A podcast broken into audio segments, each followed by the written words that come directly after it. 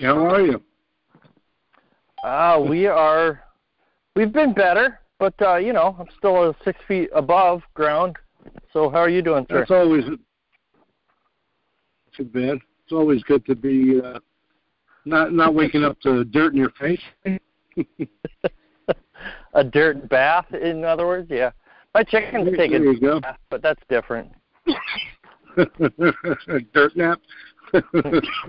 yeah, they take dust baths and stuff, you know. Sure, sure. Uh, so when you're out surviving in the woods, you smoke bath, you know, around the fire. That's how yeah, I'm going to get started here. Yeah, right. Well, good. So good, good. All right. This is How to Win in Court Without a Liar. This is Dave Horowitz. I'll be your host. This is July 12th, I believe it is. And uh, tonight we are going to see what is in a name. It isn't what they call you, it's what you answer to. So let's get this one started. Uh, thanks for joining me this evening. And uh, I am going to get a little biblical for a little while. so basically, in the beginning, God created man. Man, He named man Adam in Hebrew. Okay? Um, when somebody creates something, they name it. Okay? They name it. Uh, it's kind of like um, being able to decide what it is, what it does. You create something, and it is yours to name. Okay? We're going to get into this a little bit more. But uh, Genesis 2 7, then Adonai God formed Adam, man, from the dust of the ground and breathed into his nostrils the breath of life so that he became a living being. Okay, so he created man and he named man. Okay, he had authority. Okay, he had authority to do so as the creator.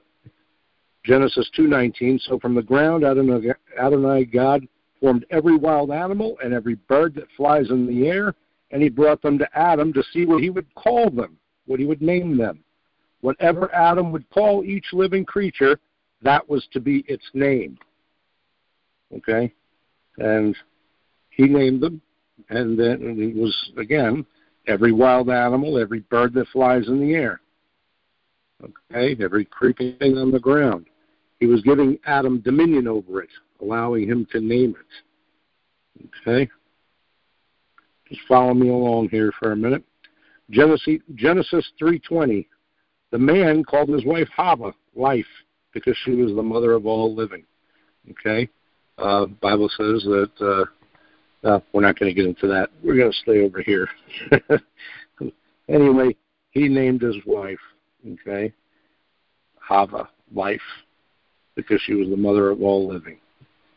Genesis 1 26 and 28. Then God said, Let us make humankind in our image, in the likeness of ourselves, and let, it, and let them rule over the fish in the sea, the birds in the air, the animals, and all over the earth, and every crawling creature that crawls on the earth.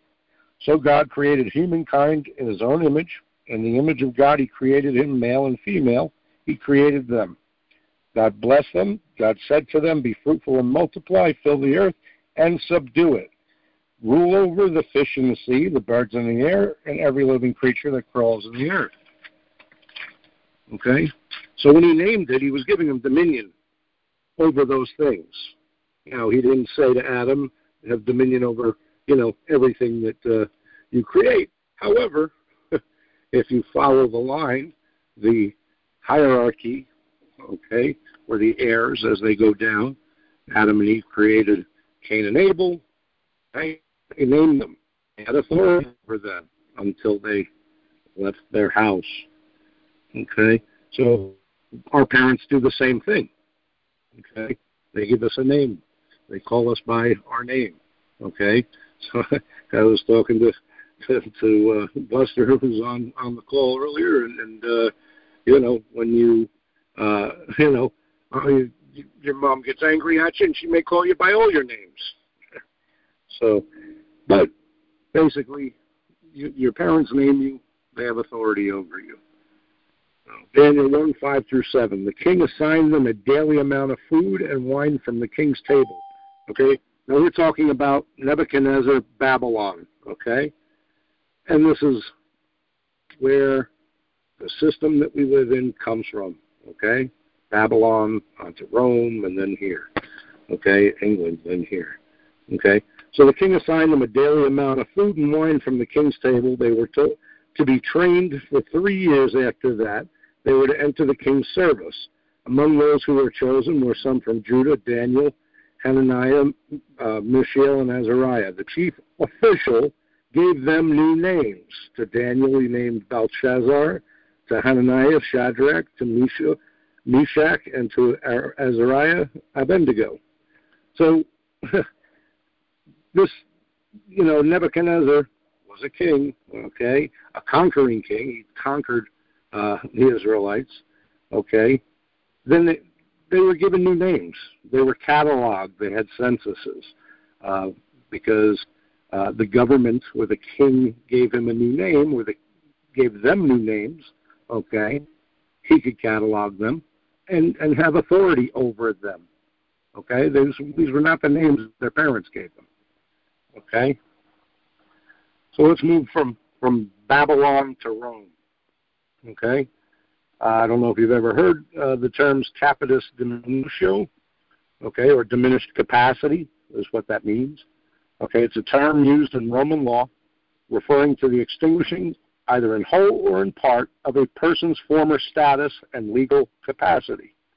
There were three changes of estate or condition attended with different consequences maxima, media, and minima.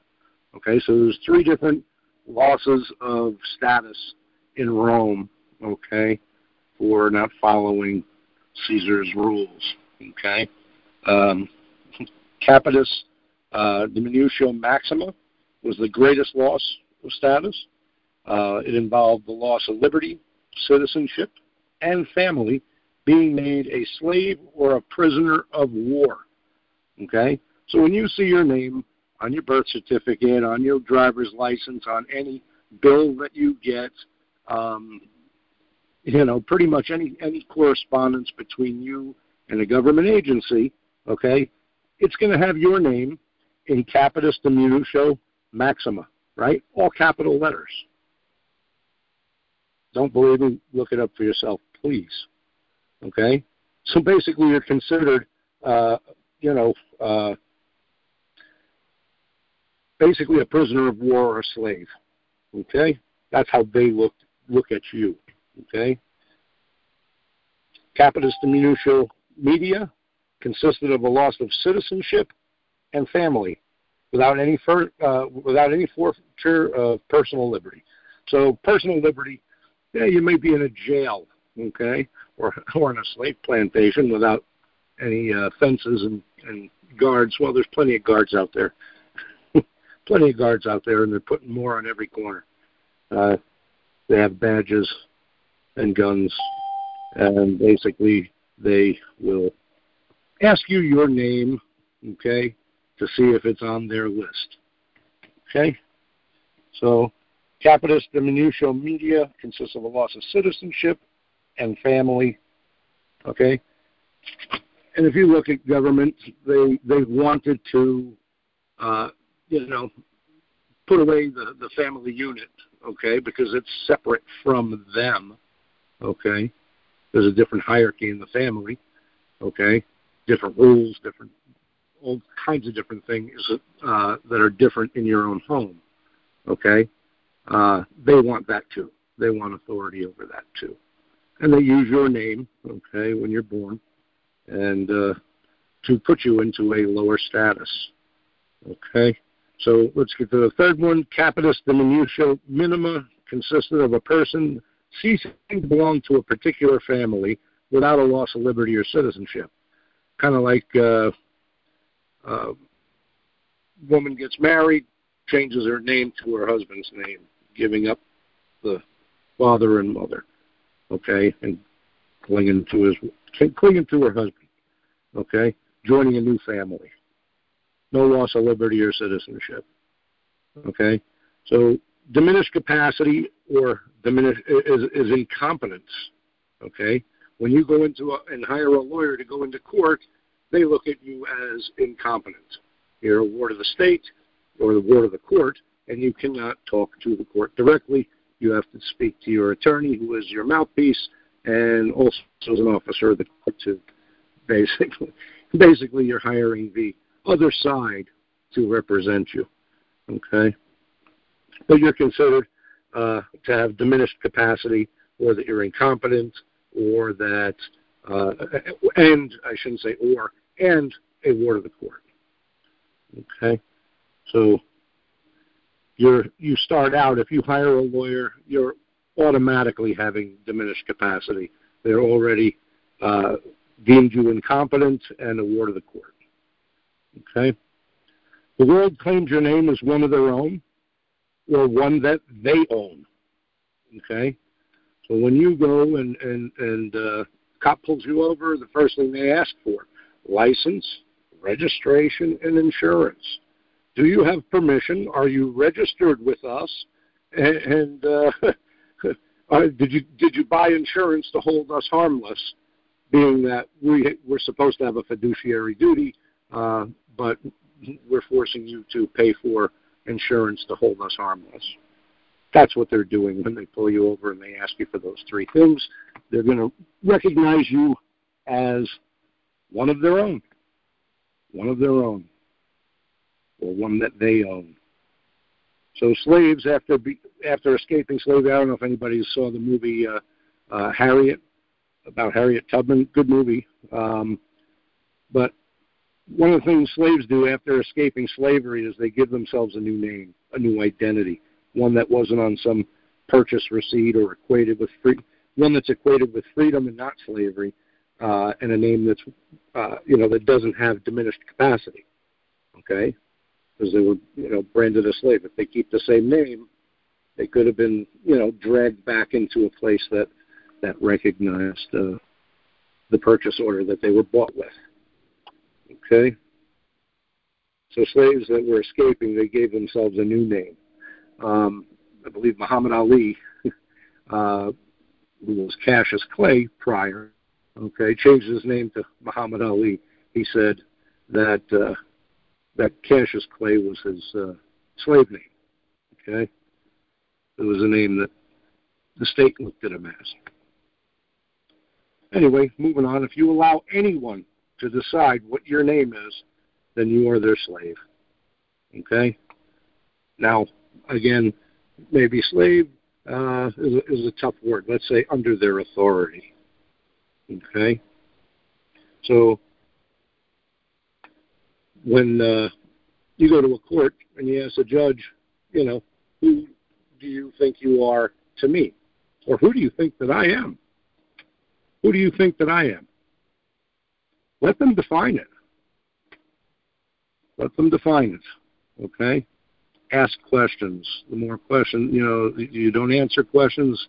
Answering questions, if they say, uh, the, the person, the, the judge calls out the case, they say your name in all caps. They're they're they're saying a name that sounds like your name, okay? And you go, I'm here. You've just joined yourself to the legal fiction, the name that they've created, okay? Because they have no other, they have no authority no, zilch, nada, nobody over you as a man or a woman.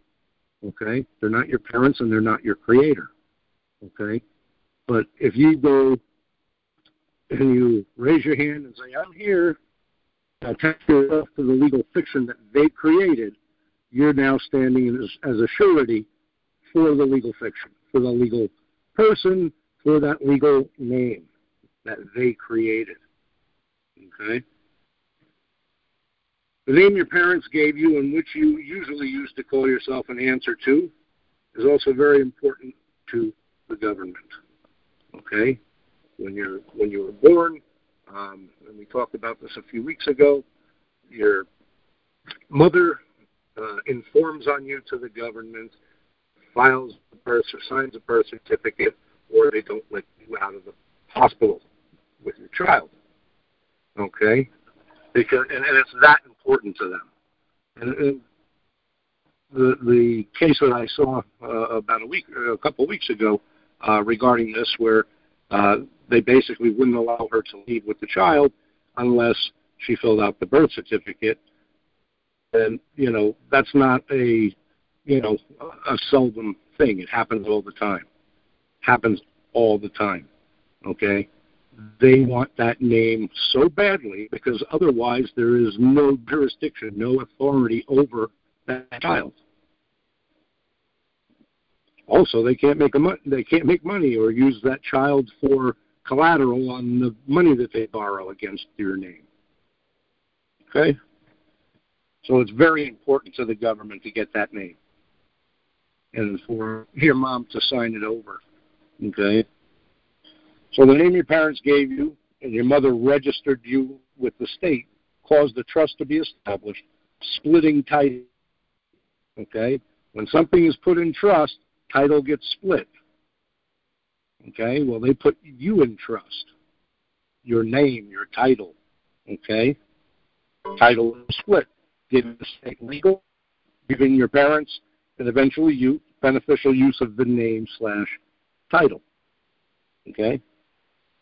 I'll say that again. The name your parents gave you and that your mother registered with the state caused a trust to be established. When there's a trust, title gets split. Legal title stays with the trustee, your public trustees, your public servants. Okay, and equitable title or beneficial title goes to the beneficiary. Okay, the parents first, right? Something happens, they can go on welfare and get benefits on your behalf okay? Uh, and eventually to you, beneficial use of your own name and title, right? You're running around with government IDs. Um, you don't work for the government, but they force you to get identification with them, okay? Uh, so that you identify with the government and not your creator, okay? Basically, they're they're acting as if they're God over you. All right, moving on. Back in, I don't know I reference movies all the time, but uh, uh, now I'm having a brain fart as to the movie I was going to mention. Anyway, uh, patents of nobility. Okay, in England they have patents of nobility um, against the law here. Uh, it was against the Constitution here. We'll get into that. But uh, a, it's, it's uh, patents of nobility. Okay, is a government authority or license conferring a right or title for a set period, especially the sole right to exclude others from making, using, selling something uh, in, or something invented like a name. Okay? Patents of nobility would be, uh, you know, this one begat that one, that one begat that one, that one's, you know, related to the king's cousin. Okay? Um, knights had to prove that they were knights by showing patents of nobility. Even now, they use that over there in England. Okay, even titles and uh, you know, it's a way of separating people um, into different um, statuses. Okay, just just like the Maximus, uh, you know, Capitis Diminutio uh, Maxima. Okay, same thing, or minimal, or um, media. Okay.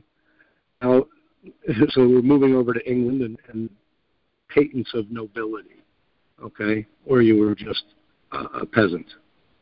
Okay, and, and you were a name on on the king's roll as property. Okay, subject, if you will. Okay. Now, moving to the U.S., Section 9, Clause 8 okay, of, of the Constitution uh, says no title of nobility shall be granted by the U.S. and no person holding any office of profit or trust under them shall, without the consent of Congress, accept any present of uh, emoluments, office, or title of any kind whatsoever from any king, prince, or foreign state. Okay? Because basically, uh, you would be a traitor at that point. Okay, but more importantly, okay, it said no titles of nobility shall be granted, and it was supposed to be that everybody's equal uh, under God. Okay, nobody's uh, better than the next person. Okay, that's what it's supposed to be. Okay, and may have been when it first started, just coming out of, you know, being oppressed by the King of England. So they knew to uh, add this, okay, uh, because they wanted equality, okay? We're all equal, okay? We're not to rule over each other. Where that went wrong was, who knows? Uh, this was signed, what, 1776? So probably 1776 is when it went wrong, okay?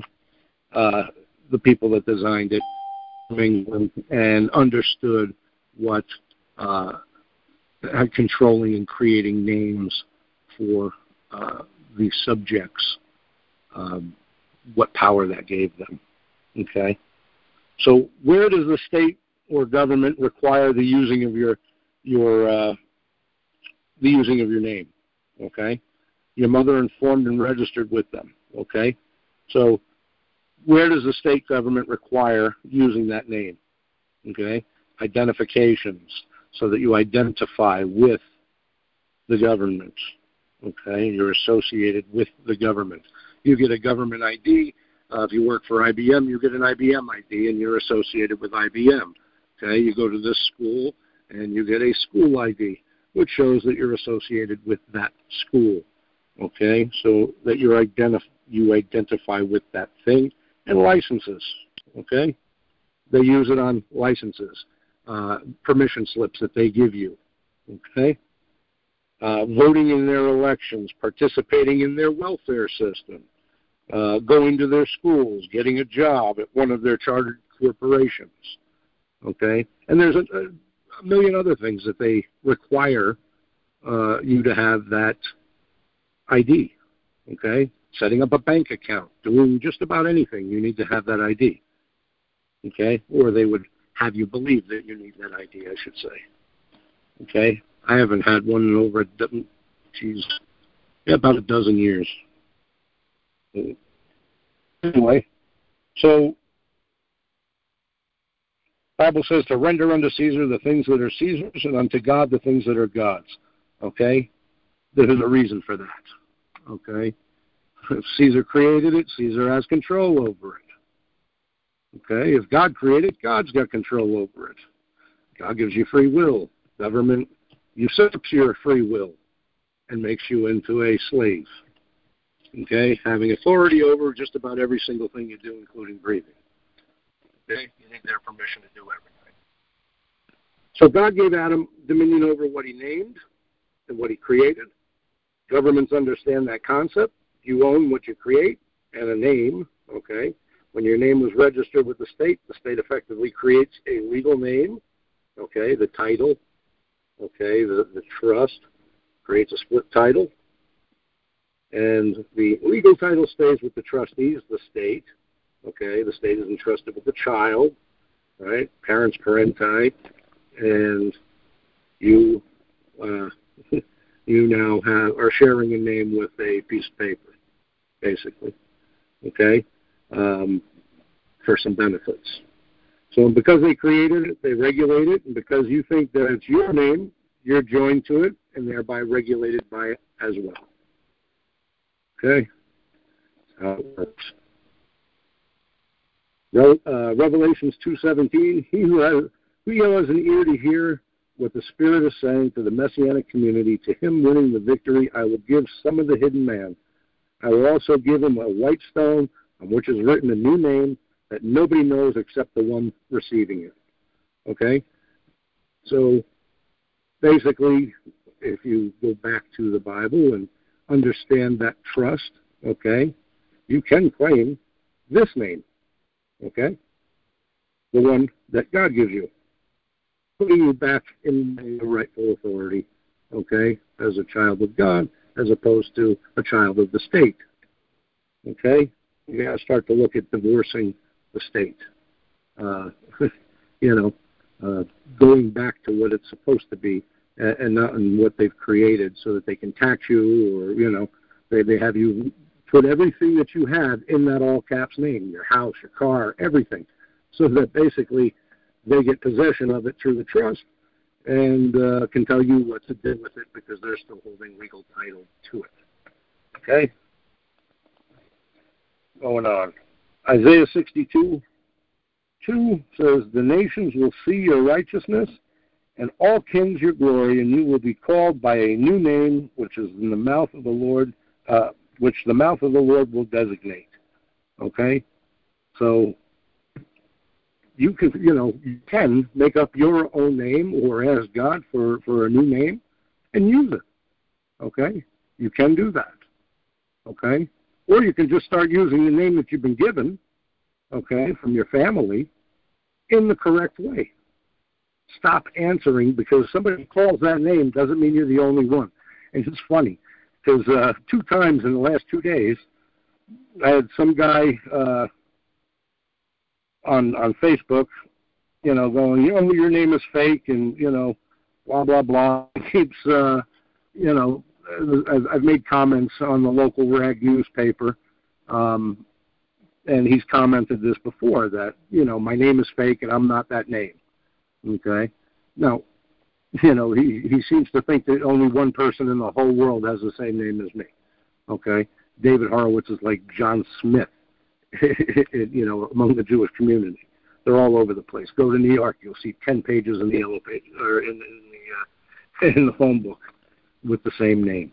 Okay, um, and today, just right before the show, um, somebody reached out to me and said, uh, you know, my condolences. And you know, we're sorry for your loss. I said, you know, what loss? And he goes, David Horowitz. what are you talking about? He goes, David Horowitz, the guy that, uh, you know, the journalist just died from COVID, supposedly. He's probably hit by a bus. But they say he died from COVID. Anyway, beside the point, um, this is somebody that I get mixed up with all the time, you know, that people mix me up with all the time. Um, and like I said, my name is, you know, like John Smith it's a very popular name. Okay, it's something that, that uh, oh, and I'm not related to every one of them. Maybe who knows? But uh, there's more than one David Horowitz out there. Um, so, it, you know, if somebody called out, "Hey, Dave," in a in a in a crowded room, you probably have you know 50 people turn around that are na- that have the same name, David. Okay, we're we're trained to look around and answer when our name is called. Okay, right from day one in in, in you know kindergarten, right? Every morning they read your name and you're supposed to say here, right? They're getting you ready for court. It's ridiculous. It's indoctrination, but indoctrinating you with the name that the state has created, okay, and getting you to identify with it, okay. Instead of going, who's asking, you know, uh, you know, all of a sudden it's almost like an automatic reaction. It's a reaction to hearing, you know, something that sounds like some, what you answer to, what you're called. Okay, you've got to be aware. You've got to be really aware of who's looking. Okay. Okay, so Isaiah 65, you will leave your name for a curse, my chosen one. I will set you but my servants will be called by another name. Okay, so again, there's many times in the Bible that show that you know God gives you a new name. Okay, or will give you a new name. Your parents gave you a name. If you go by either one, okay, make up your own name. You can change your name every day. You are not what other people call you. You're what you call yourself okay? And nobody can say different. You have the right to call yourself whatever you want, okay? But the name that is uh, associated with the government, that is on all your IDs and all your bills and everything that, you know, your credit reports and all this other that is designed to uh, create this this fictitious person that you join to. Okay, it's, it was done on purpose. Okay, um, it's called a Gur, okay, or nom de guerre. Okay, uh, it's an assumed name under which a person a person engages in combat or uh, some other activity or enterprise. Enterprise and being corporate. Okay, corporate activity, or in combat. Okay, an enemy of the state. Okay, and they do. They treat you like an enemy combatant, like a slave. Tell you what you, you gotta do. Like what you did, you gotta sit in this cage for a year or ten or whatever. Go pay us some money or kiss a butt, do what they tell you. Okay? Because they give you the name and you decide to join yourself to it. Your names others recognize you. Family, friends, coworkers, employers, and governments. Okay? Why do anytime that you come in contact with an agent of government, the very first thing they will do is then yourself. Are you a part of us? Are you this? We're. Okay? Well, if you think about and are smart about it, they're not the looking for. you know, pull your Jedi mind tricks, do whatever you do, but uh, you do not have to give them. With them, you can make up your own name. Okay, you do what you trust to do because it's your life, it's your body, it's your choice, it's your free will. You got to get out of the slave mindset, that dependent mindset. Okay, get out of Babylon, get out of Rome. Okay, get out of the United Incorporated States of America. Okay, come out from Babylon. Don't partake in its sins. Okay? Its laws. Okay? Recognize. Okay? Uh, you're hearing that name and you recognize it. Okay? So to recognize is you're identifying with someone or something. From having encountered them before, it's also to know again. Recognize is to know again. Okay? acknowledge the existence, validity, or legality of. That's the definition of recognize. Okay? So when the cop's asking you what your name is, they're trying to recognize you, okay? Or uh, to know you again, okay? To acknowledge the legality of the person that they're talking to, okay? see if you're one of their slaves or one of theirs. Okay? Now, let me ask you who, okay, who gets to license the other? The lesser authority or the greater authority? Right? The lesser authority never licenses the greater authority. So if you are over government and you're the sovereign, if you were to believe what their paperwork and documents say, their founding documents, if you're to believe that, okay, then you're the sovereign, the people together, right? And they are the servants, the public servants, the public trustees. They're supposed to be working for your beneficiaries. Are they? No. The lesser authority is all the time licensing the greater you. And you have to start recognizing that you are the greater authority. Okay? That cop has no more authority than you, and a matter of fact, less authority than you.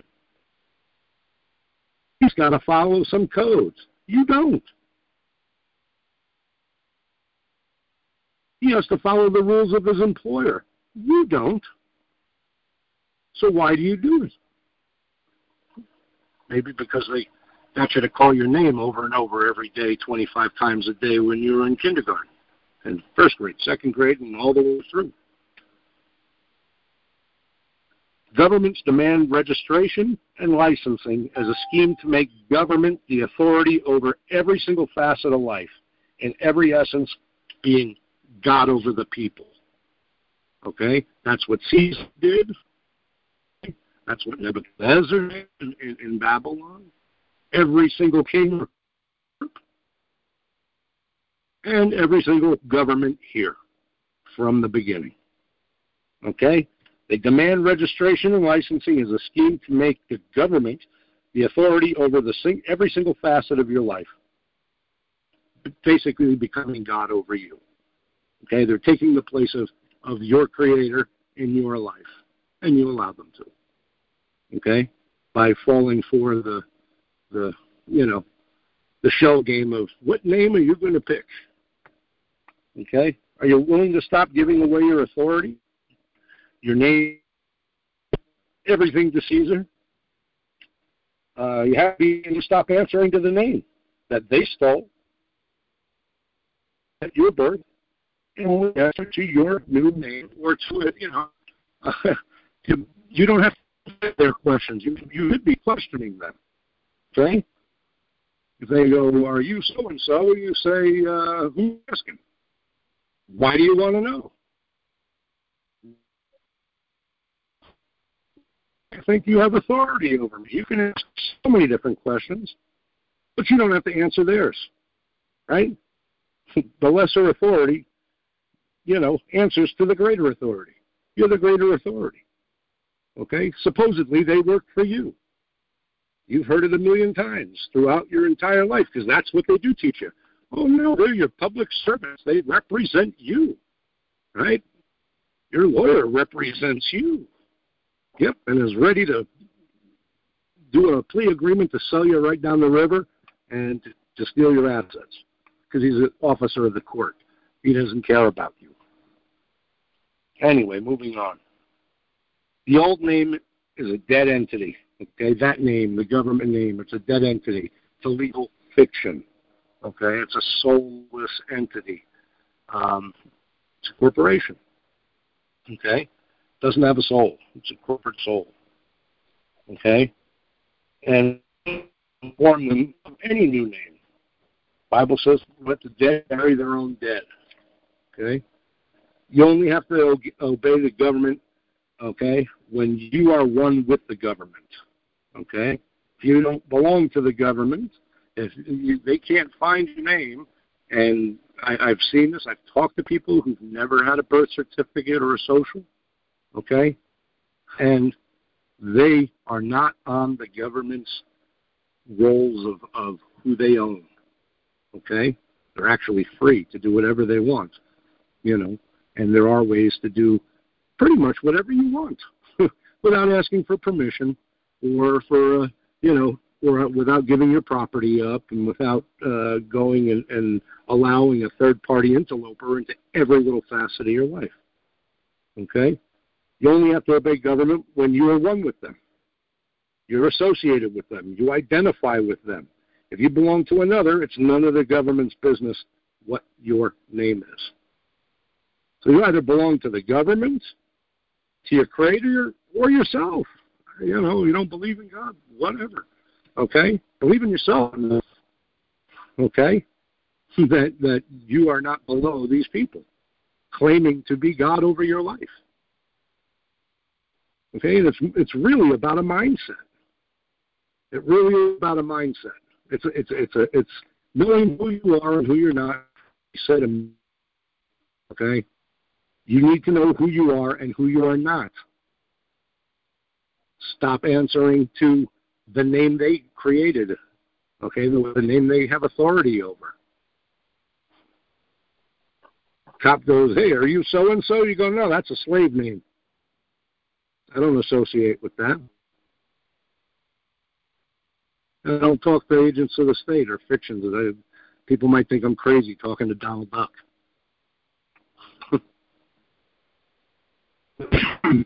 Excuse me. faster than I thought it was going to go. anyway, excuse me. Gotta hydrate.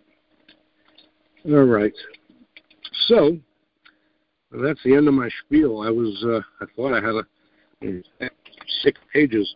Anyway, um, I'm going to open it up to questions or comments or uh, either about the topic tonight um, or if you have a legal issue that you want to discuss, feel free. I'm happy to talk to you about that. I know we got a bunch of people on here tonight. Hello?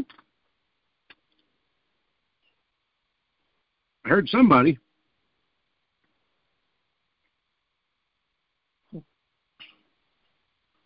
Anybody have any questions, comments, this topic or any other topic that we've discussed, or that you would like to discuss, legal topics, some uh, now in your life, or hello, Hello. hello. Did you have a who's this? This is Brian. Hey, Brian, how's it going? Swell, Did you have dude. a question or? well, I, I've been I've been um, I've been noodling on uh, some of your principles that basically would state, um, you know, um, like a lot of these uh, these teachers I, I've listened to over the years would say that you want to give a public notice to every, you know, send it to your Secretary of State, send it to your Attorney General, send it to the, Attor- the Attorney General and the Secretary of State of the of your of your birth state and with your re- your the state that you live in, et cetera, et cetera.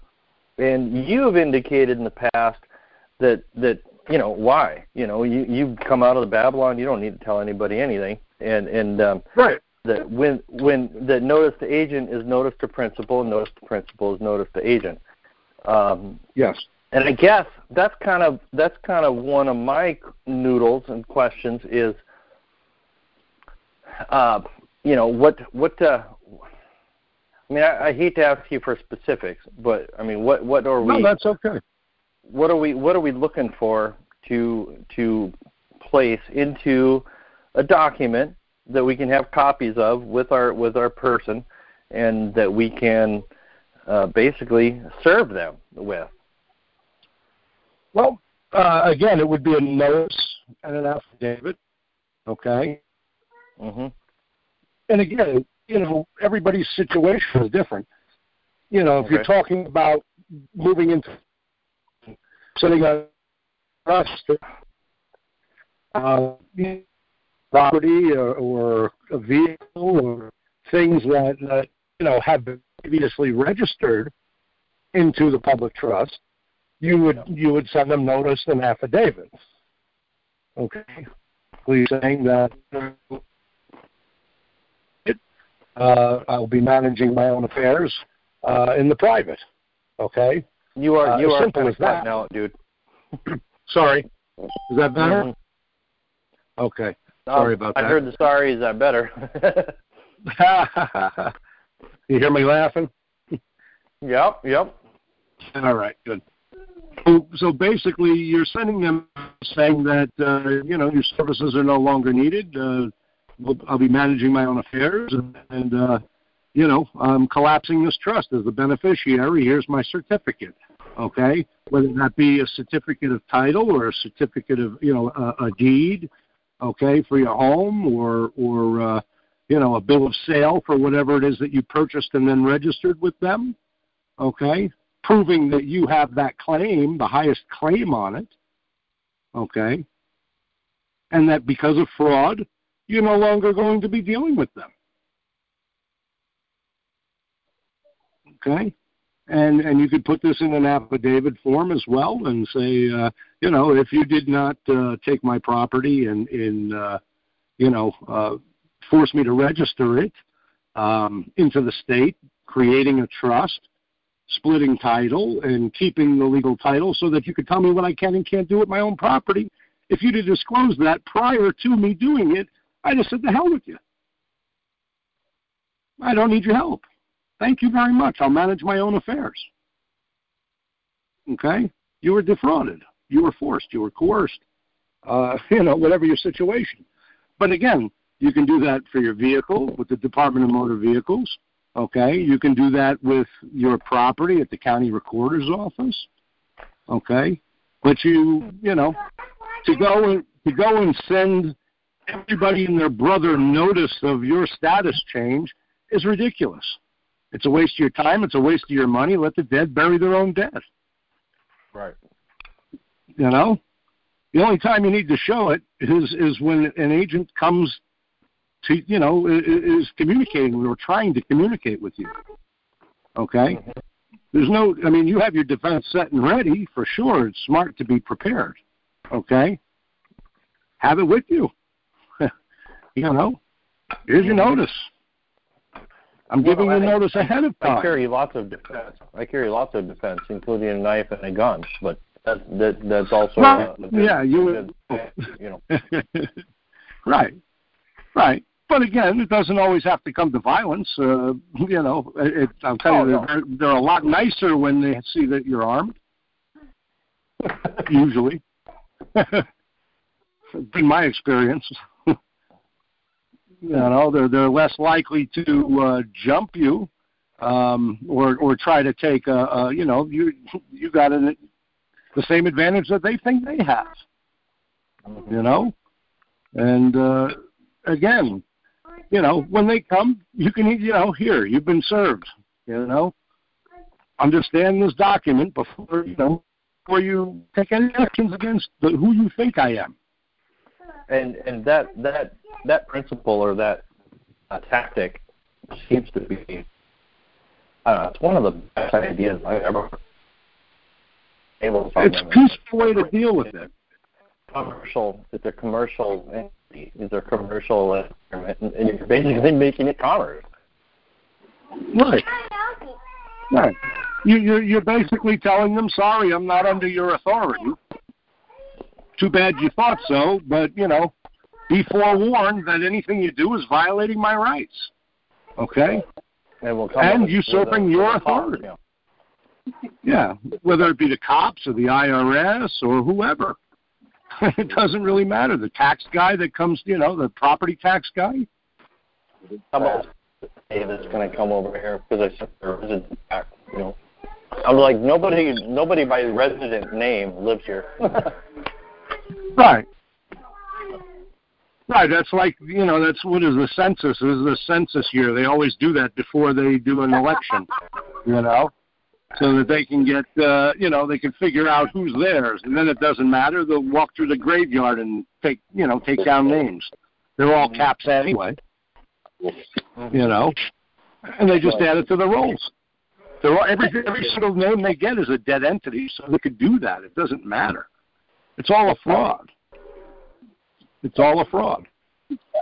Choose not to partake in it, and then when they show up, you give them notice. You know, you give them notice then. Copy the truth. What's that? isn't it kind of a copy of the truth? You're breaking up a bit.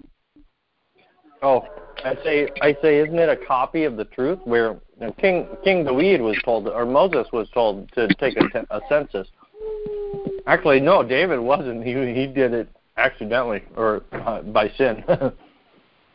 right. Again, you know, but why are you did. taking the names of the people? For what purpose? For what reason? Moses you know? did for armies and for the tribes. Right. Yeah, of course, but he was told to do it too. Right. Yep. And he was told to do it aren't for they, a purpose. Aren't they basically? I'm sorry. No, that's okay. And when you know, I mean, again, governments throughout time have used these same tactics to gain control and authority over the the the, the people they're trying to subject. Right? The people that they beat in wars. They're taking inventory of what's their property. it wasn't supposed to be like that here, but it sure ended up that way. Yeah definitely yeah, ended up when I take when I take an inventory of my equipment and, and materials that I use for my vocation or my occupation or whatever you want to call it, I um, or my work. We'll just call it my work. Yeah, everything's got a name. So I mean, you're you're you're spot on. I I totally understand what you're saying. Yeah, sure. I mean, you want to make sure that you've got everything you need to take uh, to do the job that you're going to do. When you're go when you're setting up your estate, you take an inventory of all of the things that you've been, you know, entrusted with. Everything. You got clothes, you've got computers, you've got house, you've got TVs, you've got all these different things. That's part of your. Okay. There may be personal items. They may be things that, uh, like real estate. Okay, when you when you change the status of the real estate over to personal property, it stops getting taxed. Mm-hmm. When you when you in a new land patent as opposed to the you know the one that the state put in and then put moratorium on a- applications. Yep. Okay. Then you okay. You know, I bought this piece of property. It's mine. I have the highest claim.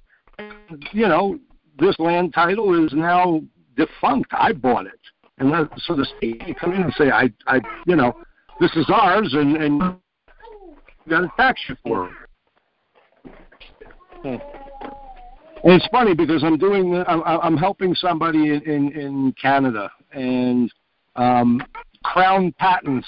Okay, you go and look at the Crown Patents. There's a Crown Patent Office. Okay, Huh. and and they have you know it's kind of like you can look up all the parcels in, in the kingdom.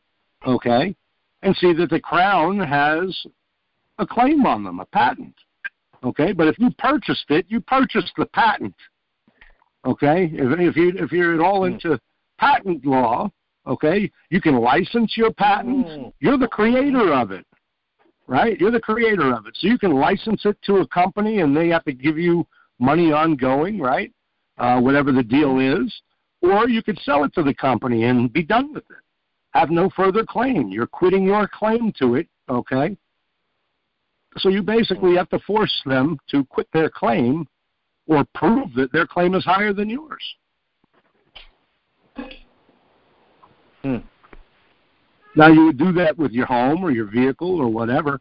As the beneficiary, you have the highest claim, especially if there was a breach of the trust by the trustees, which in every case in this government is a fact. Every case. Okay.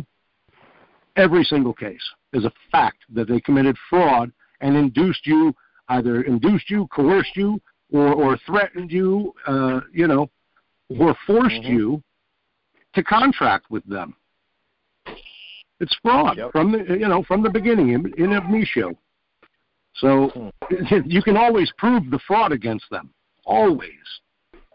And so it's Always. always Did you ask my permission to, to have authority? You know, while you're questioning them, did you ask my permission, uh, whether I consented or not, to allow you to be uh, to govern me? No. Well, you know, then what what makes you think that you have that right? Why would you imply that that you you know that I consented to all this garbage? You know, you can imply it, but if I say I didn't expressly, then then you've done so fraudulently.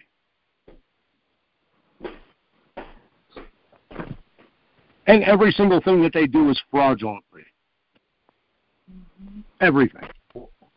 Now, there are people out there that still believe in, and, and you know, uh, in voting and doing all these things and being a part, you know, being a party to government and, and you know, choosing a party and, you know, never getting invited to the real party.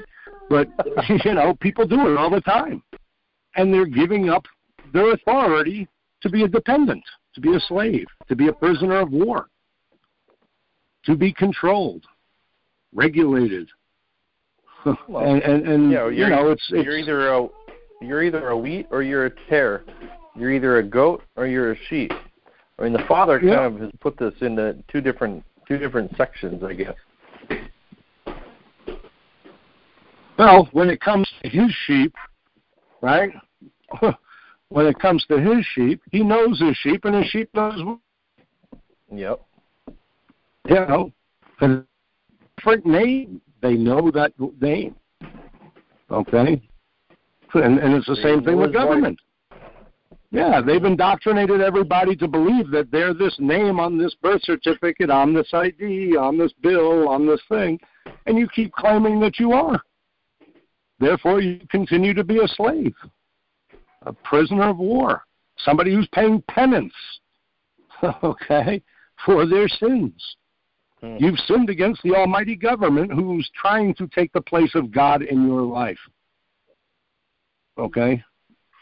They're trying to be. Not only trying, there's a lot of people that they're fundamentally taking the place of God in their life. Oh, yeah. Well, no, they do. Absolutely, they do. They absolutely do. The 99% of the, the, the people out there, I would assume. You yeah, know? There's a big, big party of them you know, you can go, you can even go into churches or synagogues or temples or whatever you go to, okay, and saying, you know, it's ridiculous. I don't go to church or anywhere anymore. Almost everywhere I've ever been, they they have some, you know, they're talking politics from the pulpit, and who wants to hear that there? It's absolutely you know, diametrically opposed to the word that they're supposed to be teaching. Yeah. And I don't care what they're studying from. You know, people get mad at the at the Muslims, uh, you know, and, and talking about you know Shiite law and and and these these other you know laws. Those are smart people. They don't. They know that God is more important to that government, and they follow not their God, not this government that's trying to compete with God for the ownership of you. But people turn around and they, they, they join themselves to it and, and they're willfully being slaves or enslaved. But when you're taught from birth that this is just the way that it is and you got to go along with, you know, it's the best system out there, you know, it's, it's, it's garbage. I'm going to go able to hear this out here. We're not going to be able to hear this out here. It's going to go the other So, is there uh, any other any other questions or comments or plenty of room? Get involved in the conversation here. So, David, this is Kate. How are you today? Good. Who is who is this? This is Kate. Hey, Kate. How are you? I, I'm doing really well. So, David, on your on your name that you started with, that is a fiction on your birth certificate. So, what do you do to dump that name? Burn your birth certificate? No, you want to hold on to that birth certificate as evidence of a beneficial interest in their trust, the one that they created, okay, for for a season, okay, for a season. Now, again, you can do a, you know, you can stop using it. Okay, you don't use it to go get IDs. You don't use the social to go get IDs. You hold on to it as evidence. Okay, and and if you really, uh, you know, if you if you read uh, what the birth certificate the birth certificate is for, what the social security card and number are for, they tell you not to use them as ID. But you can't get an ID without using them as ID. Yeah, that's what I was going to say. My goodness, if you go down to get a driver's license, they want all of that now. Of course they do, but it's against their own rules. It's against their own rules. The only time that the social was used was, suppo- uh, was supposed to be used was when it had to do with with uh, paying into the trust. Okay, it was created for tax purposes. Okay, Yes. Service fees, okay, for them managing your affairs. Okay? You want a job with a government chartered corporation, you got to show the social. At least that's what they tell you. Okay? You can absolutely say, I don't have a, a contract with them to take out taxes and I'm exempt and, and you know, I know you have to ask, but I'm not required to give it to you and they would be absolutely wrong for not hiring you for not having a social. They would just have to do a private contract with you rather than, you know, allow you know rather than you joining a third party contract with the government and them. Okay, you contract yeah. separately. Yes, you, you know I think the thing that I see in all of this is when you're like me and you own property and you have a car and you're just in so deep it almost seems impossible to get out of it. Well, no, because anytime that you do have those things, you know, if you, you once you set up your estate, once you set up your trust, you you you set up an affidavit and notice to send the county recorder, to send to the Department of Motor Vehicles, to send to you know, uh, and again, you could send that notice to uh, you know the human resources office that that you know created that birth certificate and and in turn created that trust okay and collapse the trust for a breach of trust based on fraud or undue enrichment and you should be able to call the trustees into a into you know to account for everything that's been put in there into their possession into their uh, trust okay? That they were supposed to take care of and add to and and you know so that you would benefit from it. And you could demand a full accounting and have the the trust collapsed. And then you could absolutely throw it away if you choose. Well do they do they pester you after you do that yeah but that's again that's why you keep a notice with you when you're out in the public okay you keep a notice with you that says hey you know what you you can run the name. That name's dead. Okay, that that entity's been collapsed. Okay, there's you can even uh, I'm positive you can even order a death certificate for the dead entity once that wow. once once that trust collapses. Okay, it's in, it, is for all intents and purposes dead. Okay, deceased. The, that trust is no longer once you die. It's not once you die. Okay? Once you die, there's nothing left to join that legal fiction to. Okay? And that's the same thing when you collapse the trust. That once you collapse it, you're no longer their slave. There's nothing left to attach or join to because you're no longer claiming it. It's no longer you. Okay? You're no okay. longer associated or identifying with them. Okay. I got okay, it. Dave. I, okay, I got it. Thank you so much. yeah, you're okay, welcome. Dave. No, right, right on the on the heels of this, and and also on the heels of last week, um, we there were many people over the years that have gotten themselves into trouble with a a definition in Black's Law Dictionary about a closed account. And isn't that basically what we're talking about right now? Is when once you close that account, now it's actually uh, available for offset and discharge? Um. Well, yes. I mean, again, when you look at bankruptcy, when you look at bankruptcy law, yes, you're right in, in that respect. You know, um, you're closing out these accounts or you're offsetting. So there's two ways. So I guess it doesn't have to be closed. It doesn't have to. Well, the account does not have to be closed. Okay, if you're right, still right. using that's, it and that's what I'm getting at is is um, in black law.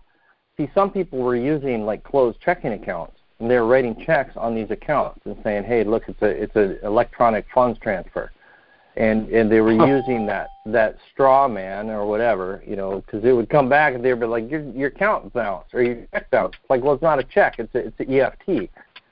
And and so this they were kind of taking that Black's law definition of closed account and it's in there. I mean, it's it's it's right. undeniable that it that it's used for for settling accounts. Uh, but that's what right. I'm guessing is that that once you you kind of uh, I don't know you kill that straw man. Now you're now you're in probate. You're the probate judge, and and you're essentially administrating the estate. Absolutely. By collapsing the trust, okay, it's it actually um, there's nothing left in probate. Okay, there's nothing left okay. in probate at that point. Yeah, yeah, because it was it was just fiction the whole time. Correct, but anything that was in the trust will already be emptied out and given to the beneficiary. It's up to the beneficiary now to put that into a new trust that they control. Okay, you control it, but again, you know, uh, you you you're responsible for what you own, and you can I operated for very many years, you know, uh, using my Bible as the only trust. Okay? Everything that I have was entrusted to me by God. Okay? So who are you to take it? And I can defend that all day a hundred ways till till Sunday. You know? No problem in any court in this country. I will defend that. No problem.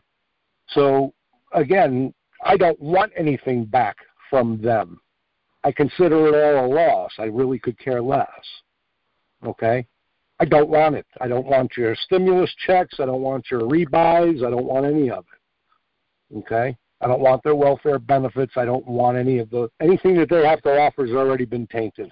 Sacrificed to idols. I really could care less. so, you know, now uh, again, nothing that I have currently, okay, is is registered with them. Okay, so I'll defend it that way and continue to defend it that way. But if you have, and most people do, have cars that are registered with them and houses that are registered with them and children that are res- registered with them, okay. you can now go about getting all of that back. What's that? I said, "Yep." Now we're talking because uh, you listed three of my elements here, and, and mm-hmm. I, I, I'm imagining a lot of a lot of people on the call. You know. Well, again, I mean, this has been, you know, this has, uh, you know, plagued all of us since we were born. Plagued our parents and our parents, before, you know, their parents. Governments have been doing this forever mm. to create subjects of the people that that are in, you know, that just to create subjects of people to make them subject to them. They're power hungry. They're megalomaniacs. They think they have a right to to to rule over their neighbor. Well, I remember the you know the birds of the air, the fish of the sea, anything crawling on the ground. It doesn't say I have the right to have dominion over my neighbor.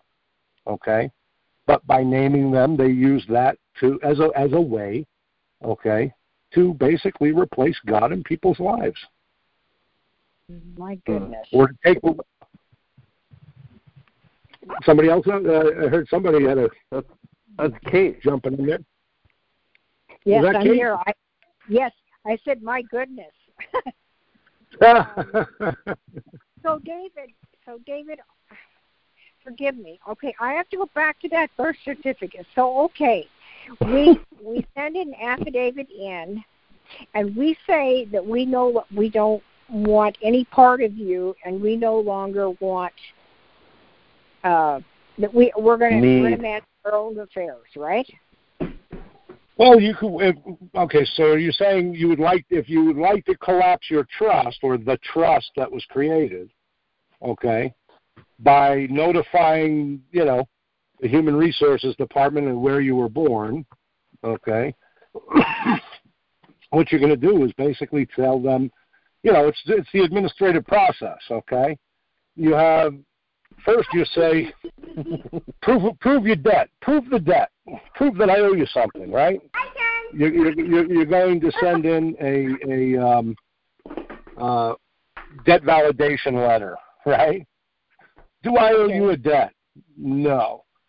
So, and now this would be an admin, as an administrative process, okay? But you you in your case, you know, in this case, you would say uh, you'd send them a notice and an affidavit stating that um, I just found out that I had been defrauded my whole life by this government. Okay? And you can make your case for that. And as, as a beneficial interest, uh, as, as one holding a beneficial interest in the public trust, that no longer trusts the trustees that are managing that trust, okay, I'm calling you into account for fraud and the, and you want a full accounting done. And then they say, "Oh, what do you mean?" well, that's why you spell it out in the notice. You spell it out in the notice, and you put in your affidavit, which is your claims, right? Yes. So you put in your claims in an affidavit form. Excuse me. One second. Take a breather. Yeah, Take a breather. No, that, that, and that's where the affidavit, the unrebutted affidavit, every point stands. In, uh, if it's not rebutted every point, it stands as true. Yes, and you're cre- and you're creating a record of that. Okay, by doing it this way. So you're going to say, you know, here's my affidavit, here's the notice. I'll give you 30 days to respond and, and refute anything that I have here in my affidavit as being untrue. Please provide evidence.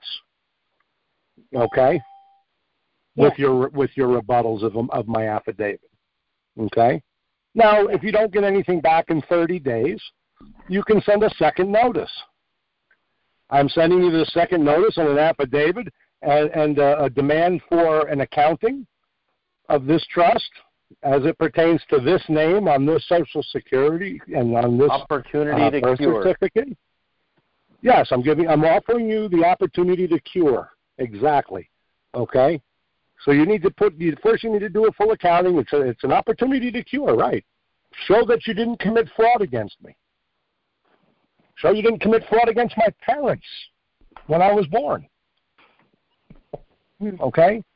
Now, Yes. if they don't answer that time, your third notice is I'm going to bring you to court. I'm going to sue you for fraud. Okay?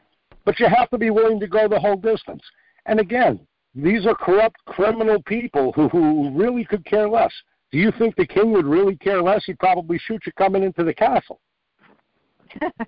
this is true. This is why it's better to let the dead bury their dead. Now, you you have a much better chance of going and changing the status of your property at the at the county recorder's office to personal property as opposed to their real property. You can right there you can uh, show you know you, your receipt that says that you paid you know money for it or you paid for the property, which would do away with the state's uh, patent on it okay, any encumbrances that it would have, and you change the status to private property or to personal property at the recorder's office. Okay? Much, much Yeah. easier to deal with some $10 clerk, okay, than dealing with the Secretary of State for the federal government. Although that's who you would probably notify, you know, because they create all the corporations. And you you had indicated a land patent earlier. Yeah, a land patent, and again, that's uh, it, it is a patent. It's yours to use, you know, uh, as you wish, unencumbered.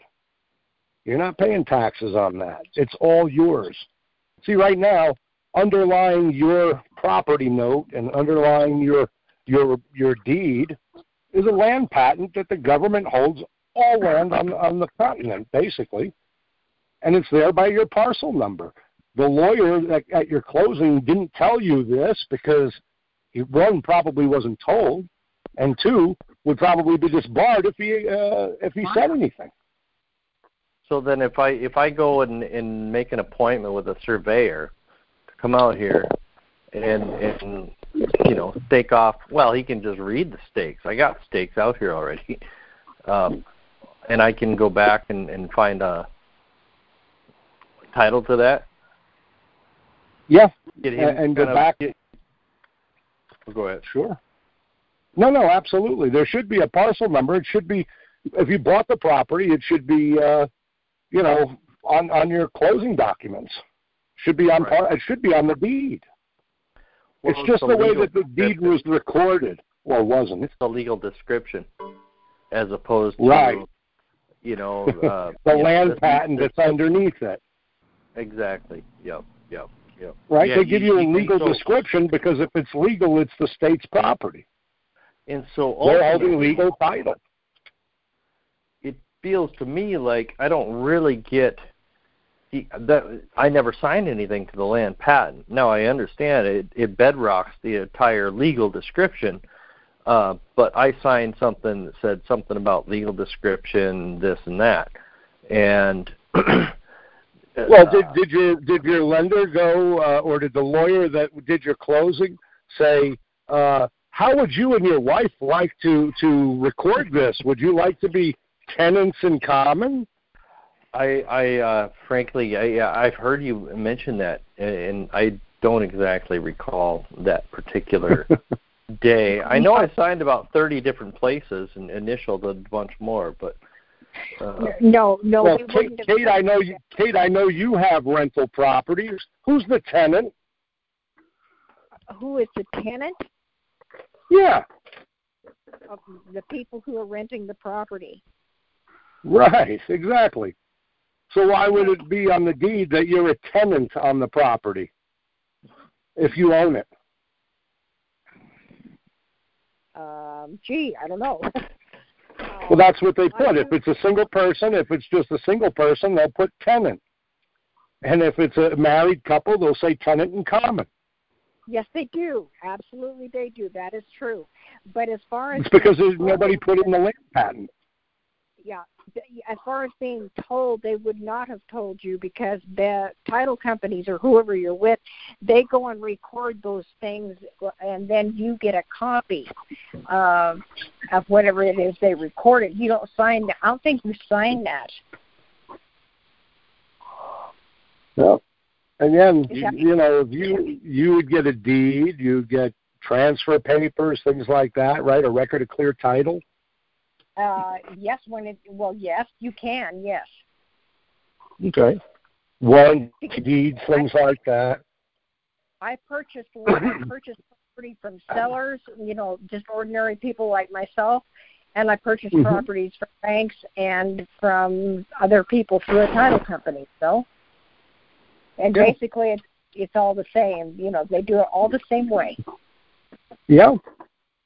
And and they the way they do it is they look at they'll they'll record it as you are the tenant. Yes, they do, and I didn't ever ever think of that. I never entered my mind that they were doing. thick and wrong. you. One one thing They, you, they, they, you, no, you go should ahead. get you should get the land patent in metes and bounds, correct, David? Um, Yes. Hello, Chad. Thank you for chiming in because I was going to say your name as well because I know you have rentals. yeah. Um, yeah, because they they changed. They, if you look at it, you'll you'll see everything when it refers to land patents, and even in almost every state constitution, they're gonna they, they, they state land is different than property, even though it is property. Yes. But you get into the Constitution, and and it's a property parcel. It's not a land parcel. In in And your guess- taxes, property taxes. Right, you're I taxed guess you're taxed on property parcels and not land parcels, and it's because it would be unconstitutional if they just called it that. Exactly. Oh my goodness sakes! And that's and that's why I ask if whether survey out here. I get it. Uh, do I get a David, you know, describing my land? 'Cause I have four acres here on on. Well, Chad's right there in Minnesota, the same place you are. So. Oh, we. I just called my brother Chad this week. We'll. we'll right I'm on. sorry I didn't call you back, Brian. I, I've been just kind of swamped. So I get it. I get it. Uh, No, no worries, man. But this is, you know, I mean, again, this is these are things that we've been told our whole lives. It go, it's just the way that it is, okay? And and and if you look in Canada, you can look up your property parcel, okay, at the Weights and Measures or at the Crown Patents Office, okay, and you can find it. And if you can show a higher claim, you can get that land patent, you know, uh, expunged, gone. You are the highest claim. You they sold the patent. it is. patent you was are sold. Yes, Anybody and you have the highest claim as the possessor. Yes, Yep. as the beneficiary. If, because what they're doing is when you go in and put it in as a property, okay, you're registering it into the public trust. Yeah. You're registering it into the public trust. that's one of the the questions I I did uh, with my county treasurer. Uh, is I I don't remember the question specifically, but basically it was uh, you know all data pertaining to uh, you know their ability to tax uh, land as compared to private property or something like that. Yeah. Or private land as opposed to as to Property. public property. Yeah. Yeah, yeah. Um, because yeah, down the rabbit hole we go. yeah. You know, I mean, again, they they use these words, and these are all. This again, I mean, it was funny because last night I'm thinking, okay, you know, maybe I'll talk about legalese. And I literally, I wrote down a title. You know, uh, if you're not fluent in legalese, it's impossible to understand what the government and the courts are communicating. and I was all ready to, you know, do the today's show on that. And uh, yeah, there were other plans, I guess, because I woke up and this is what came to me. So, but uh, yeah, I mean, Well, again, they they what- use this what do you name the legalese. They land? use these. What's that? I- And I said that's just it. What do you name the land? I mean, you, you know, to keep in in con, con, concert with your with your your show this week, it's all about the name, and it's all about what the word that's used.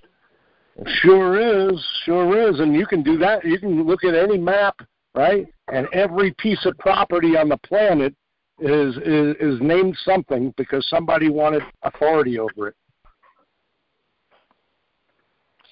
oh my Oh, yeah. goodness. Look at Dan. and The talking tribe of about, Dan named uh, a bunch of stuff. But anyway, And talking about different ways to skin a cat, are we Yeah. referring to do this type of avenue Well, because the property is associated to freaking the out here a little bit. What's that? associated to the because the property is associated David, to the there? name. Oh, Right, yeah. right. Is it, is there The a property is different avenue associated to with the the legal person. right? Is there a different avenue to take to have them to take away their authority over Oh, the no, no. This so-called name Yes. or legal person name? Yes, absolutely, absolutely. Um, you can do it through trust, creating a trust estate, uh, which is a series of trusts. Okay, you have asset holding trusts for whatever assets, your car, your house, your you know, whatever property you want to put in an asset holding trust. You have uh, what I call a straw man trust. I have what I call a kingdom of heaven trust, and these are ways of separating yourself from all of that, that name, okay? You're creating new names that are going to c- control both legal and beneficial title that you have control over and that you manage, as opposed to registering them in with the public and uh, allowing them to manage and tax you and hold everything, you know, in probate for that dead entity. And then administer every time, you know, the dead entity is, is activated and does something wrong against them, you know, or buy something new that they want. Okay, so yes, there is a way, um, you know, and again, you could do it, you know, just again by going in and and and uh, you know, claiming your rightful authority, uh, you know, under your creator, and and literally you could do it just with that, or you can create a series of trusts for everything that you do have, okay, and have evidence um, through witnesses that yes, these things are yours, and that uh, you know a trust was created, okay. Now, uh, two different trusts cannot hold the same property, okay, because whoever's holding the property has subject matter jurisdiction over that property has the right to administrate anything having to do with that property. Right? They're the judge, the administrator, the trustee. Okay? And on the private side, you are an actual trustee managing your own, you know, managing these properties. Okay? On the public side, they are the trustees. Okay? And then they force you to indemnify them by buying insurance for those things that you have entrusted to them so that they don't have to have any fiduciary responsibility whatsoever and then they'll fine you for that, and, and they'll make you a trustee. Actually, you claim that name, and, and you become the trustee, not the beneficiary. You have.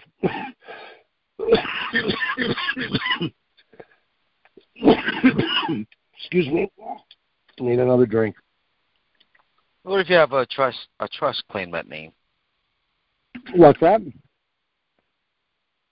I was just thinking, what if you actually have a trust that you actually control that is not you that claims that name?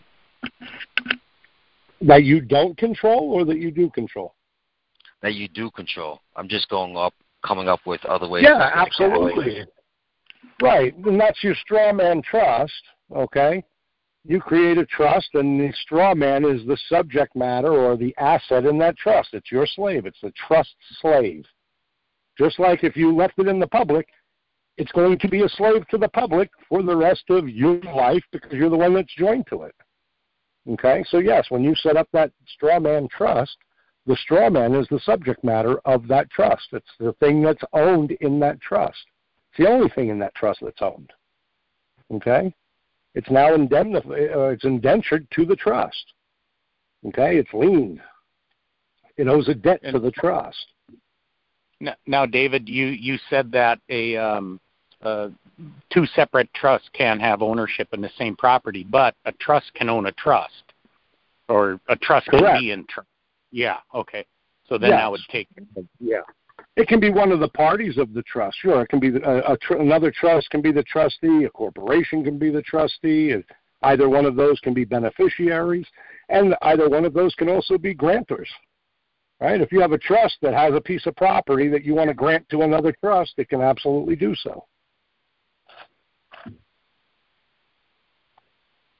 So yes, to answer your question, Chad, it can for sure, but it doesn't own the property. Okay, so okay, your car, okay, if you register it, okay, and it's registered, and you move to a different state, okay, right now your car is entrusted in the state that you reside in. If you move to another state, you have 30 days based on their rules to register it into the new state's trust because the new state has to have authority over the subject matter, your car. Okay? And what it'll do is it'll send once you register it with the with the new trust, the new state, then they will send the legal title to the new state and they'll send a new the, the new state will issue a new certificate of title in the new state to you. Okay? This way it can't it can't be entrusted to both states at the same time. Okay. Now, instead of moving to another state, you're moving it into a new trust, a private trust. Okay? You notify them that this thing is now owned by a private trust, and you demand legal title be issued to the, the new trust. That legal and beneficial new title would be sent to the new trust. Then this new trust can issue beneficial interests you know, license or give permission for any of anybody to use it. But the trust itself gets to decide who does. The trustee, the new trustee.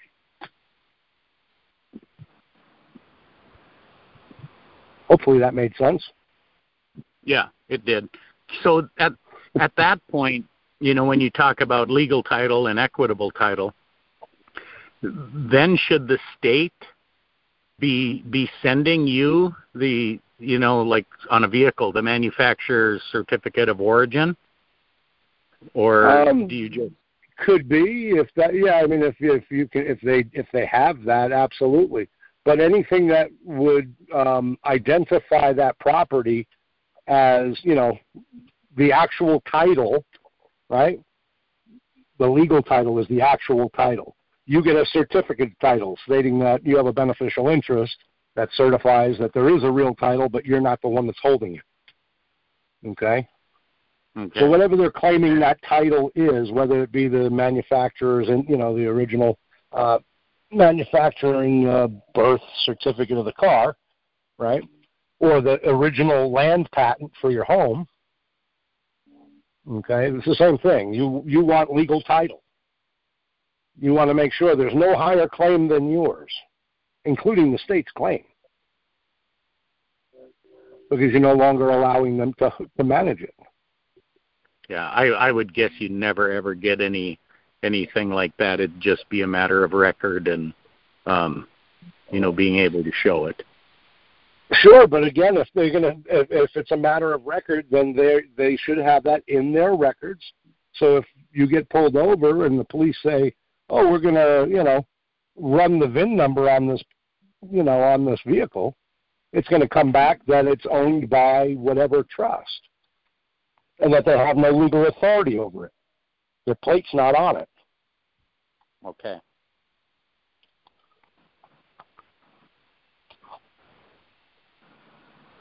Right?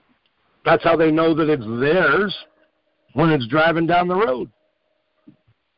Right? It's got their name on the back. Yeah, I agree. Montana, Illinois, whatever, you know? Their identity tags to see whose trust it is that owns it. As long as there's a state tag on there, then the state can turn around and, and order it to be towed away as if it's their own property. Because you and I don't have the right to, to have our neighbor's car towed away and then have them pay for it. Right? But they do it all the time. It's because they have their plate on it. They're ident- it's identified with them, and they are the owner. They're the legal title owner. The more or I, I should say, the legal title holder. Holder. yeah, the the more I listen to you, the more I, I'm convinced that when I got out of those two uh, traffic tickets in Minneapolis, um, that it was because I did not have the plate on the trailer that I got the tickets from, and uh, I, it it had not been registered in my- in my name yet at the time of the ticketing. Sure, because then they couldn't pull you in uh, and try to. And this is one of the things. Is one of the tricks of the court. They'll use in, they'll use subject matter jurisdiction and and threaten to take the property, right? If you don't come in and, and defend it in personam and give them jurisdiction by trying to defend the property, yeah, rather than just notifying them that hey, this is owned in private trust. Uh, I have subject matter jurisdiction as the trustee of that trust, and you need to piss off. You have no jurisdiction here.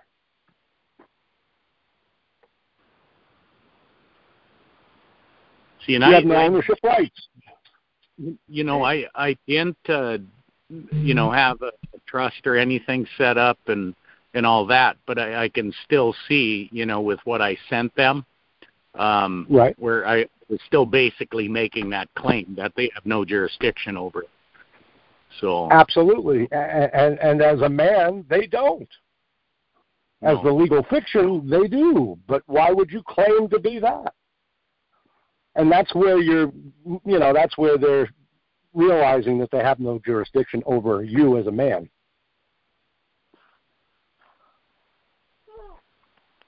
The only thing they have jurisdiction over is that birth certificate that was created and any documents that were created as a result of it. Yeah. That's the legal person. A pile of paper and plastic. Doesn't do a thing without you helping it. When you answer the name, they grab the authority. And then they hold you accountable. Well, then, Well, you you you didn't buy insurance to hold us harmless, so we're going to hold you responsible for not having insurance.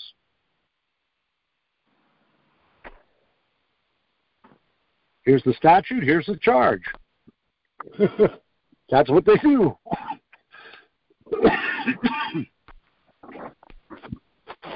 Was somebody else going to say something? I heard somebody.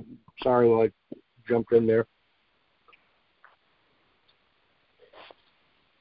I was going to ask, how do you take um take and prove and present your God-given name or parental just given name or change name to say you're not the legal entity birth certificate name? How do you stand on Okay. that type of presentment? Okay, so you're saying they're they give you a ticket, right? And it's got your all caps name on there, and you know that's the only one they have authority over, right? Is that is that what you're saying? That, that's a very good example. Yes. Okay. Okay, so when you go into the courtroom, right, and they call that name out, what would you say?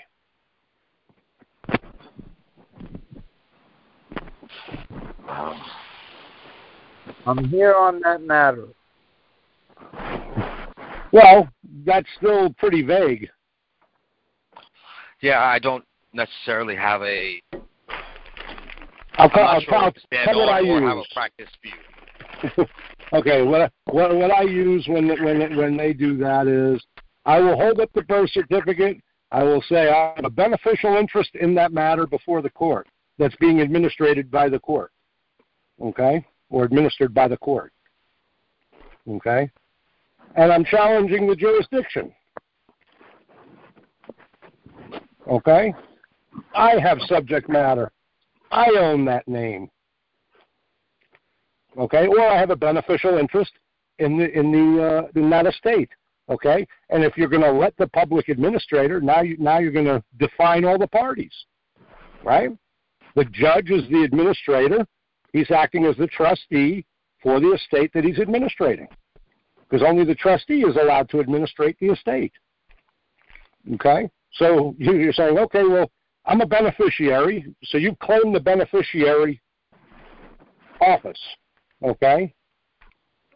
Now that there's only two other offices the grantor and, and the trustee. Well, the grantor has no say once the trust is established. That was your mom.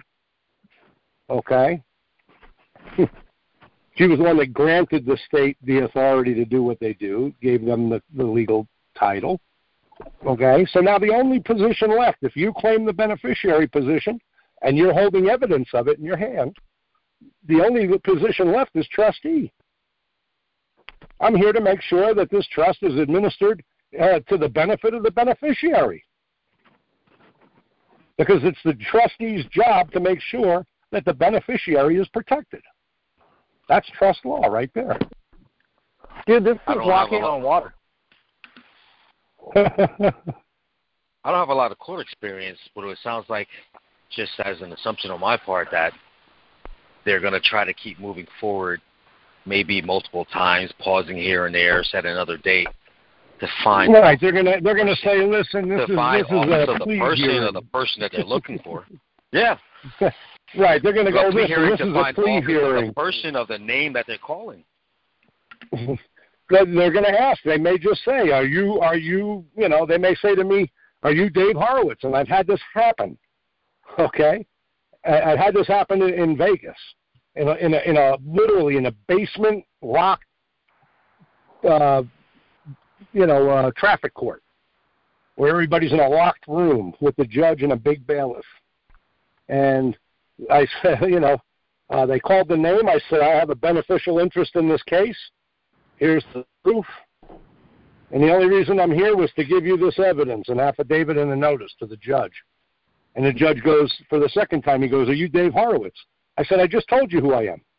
I said, I'm a, I, am a benef- I have a beneficial interest in this case, and I am here to serve you notice. When, the, when, when I said that the second time, this six foot eight bailiff stands up and starts walking at me like he's going to put his hands on me. And I put my hand straight out, like the stop signal. And I said, if you put your hands on me in front of all of these witnesses, I'll consider it felony assault and I will do anything and everything to defend myself. And that guy turned around to the judge and said, I can't help you. And he went and sat down. The judge says, if you're not Dave Horowitz, then you have no business here. I said, no, I told you I have a beneficial interest here. He was pissed. I walked out. It was over. Done.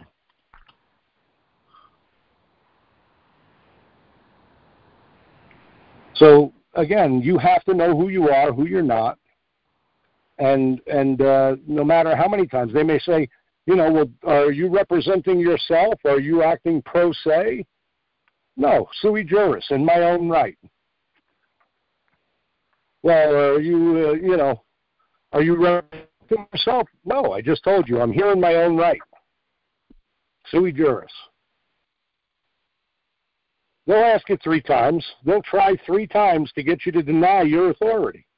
Wonder where that came from.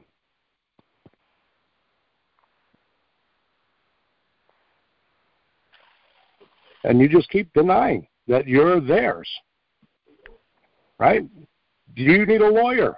The court will, you know, appoint you a lawyer. No, I am here sui juris in my own right, under my own authority, with subject matter jurisdiction. If we're going to go that way, as a beneficiary of this public trust, uh, you know, you, you, you're you're seeming pretty shady as the trustee. I don't think I trust you. Let's let's let's just collapse this trust right here. I don't trust you to handle anything for this estate anymore. I ex- I expect a full accounting. That judge is going to have his jaw hit the floor.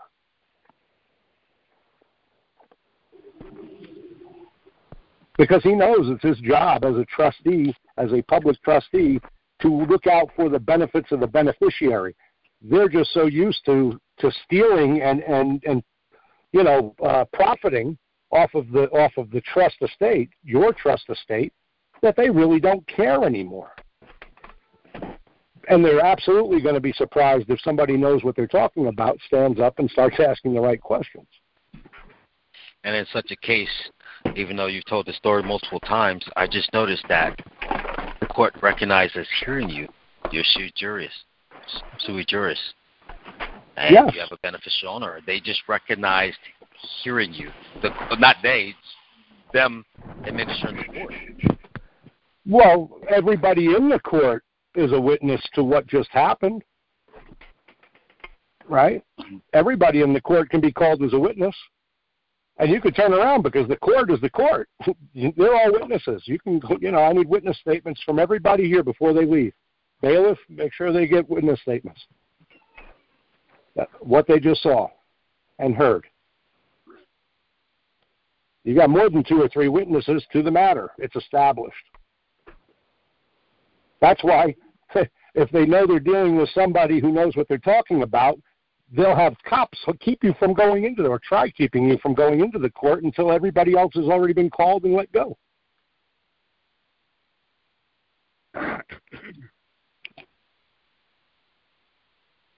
Then the only witnesses you have are all cops standing in the back of the room, and the judge and the stenographer, the court reporter.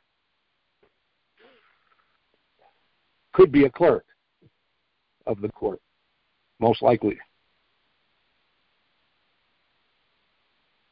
So, yeah, again, it's it's it's a matter of knowing who you are, who you're not. Um, if you haven't been, if you have no courtroom experience, go in and watch. It'll open your eyes. Wait till you see how much cash goes through a single courtroom in a, you know, even a little courtroom in a single day. Forget day, session before lunch. then they do it twice, sometimes three times and they most likely have multiple courtrooms going at the same time. But you can go in there and and, and uh, audit a audit a trial or audit uh, you know go into the courtroom and listen to to uh, and watch what they're doing. It's a great way to see procedure. It's a great way to see them lie. I mean, you go in there long enough, you're going to be thinking that you know, you know, the truth is a lie. you know, because that's, that's what they do. A plea agreement. Here's some legalese for you. Listen, we're gonna we're gonna reduce the fees and the charges uh, if you just plead guilty to failure to stop at a stop sign instead of speeding. And you go, hmm. Well, if I was speeding, why would they want to give me a break? Well, they want you to plead. They want you to beg for forgiveness or a lesser charge. Okay? And then you've got to then you've got to commit perjury because you've got to tell the judge what you did wrong. Right? I ran a stop sign. Failed to stop at a stop sign. Did you? No. So you're lying. You just perjured yourself in order to get a plea agreement. And they know it. If they had something, if they had any material evidence or anything, they wouldn't offer you a plea agreement.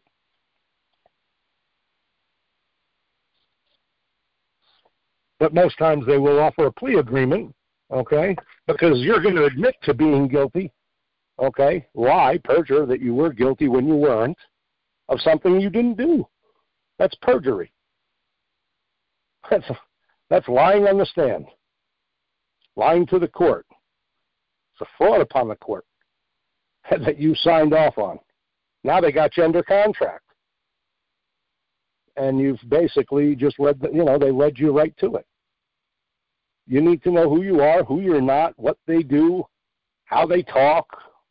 You know, more, you know, most of all, you really need to understand the fraud that's been committed against you throughout this, your entire life. Because that is really the claim against every single thing that they ever do. Because they're doing everything in fraud. You don't, you know, would you register your car and get insurance on your car and go get a license to go drive your property if they weren't going to put a gun to your head and threaten you to put to put you in a cage? I don't I don't know of anybody who would want to spend that their their hard-earned money, you know, placating Caesar like that if they weren't under a threat of force.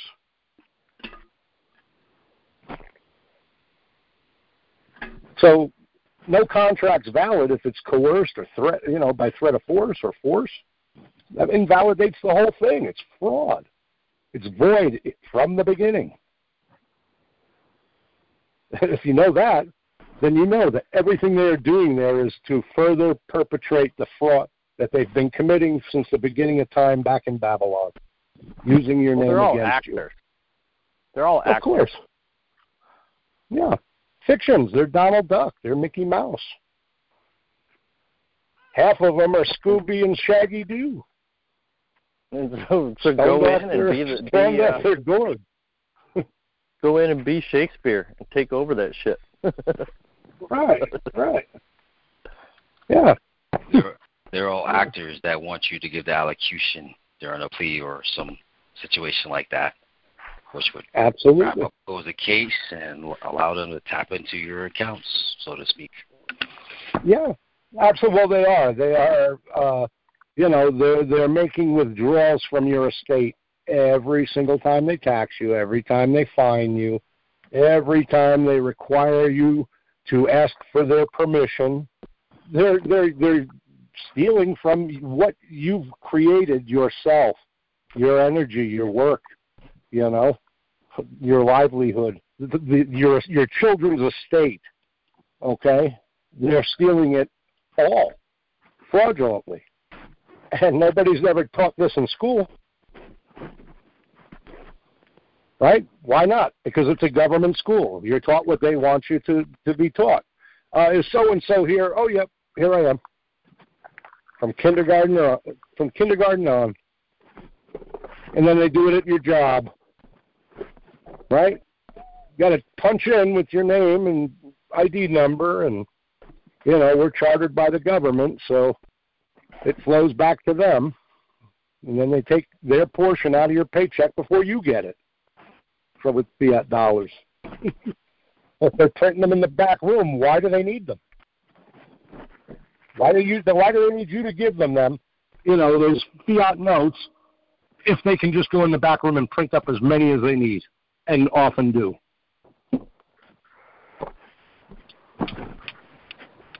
Makes no sense. Makes no sense. Satanic. It's satanic. It does Yeah. make sense. It's your soul. Mm-hmm. Right. They're taking your heart and soul. They're taking your energy. They're taking your work. They know it. They created your name to do that. They knew it ahead of time. That's fraud. They planned on, on, on profiting from this trust. That's fraud with intent.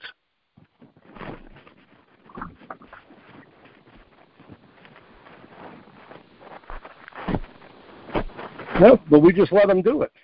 Going, that's just the way it is. I'll just pay the fine. I can't take any more time from work. I've already lost enough money from being here. We'll keep perpetrating the fraud as well. If everybody realized that this was all fraud, it, they'd walk away from the system tomorrow, immediately.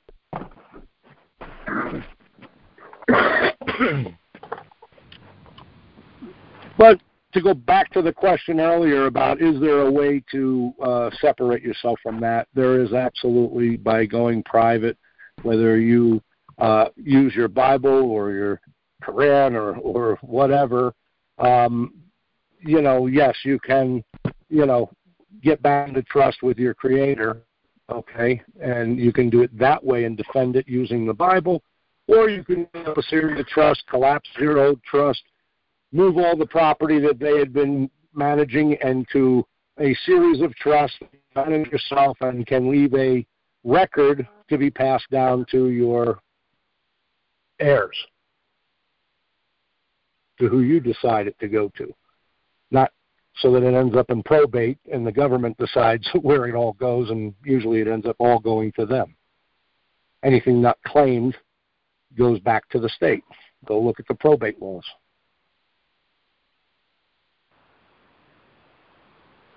That's why there is a county executor in every county in the country. That executor ex, ex, is the executor of probate. Anything, anybody that doesn't claim it in probate, they go in and and and I've seen them literally. I've seen them where a family says, "Okay, we're going to pick so and so to be the executor of of, of the uh, estate," and and they're challenged by the county executor.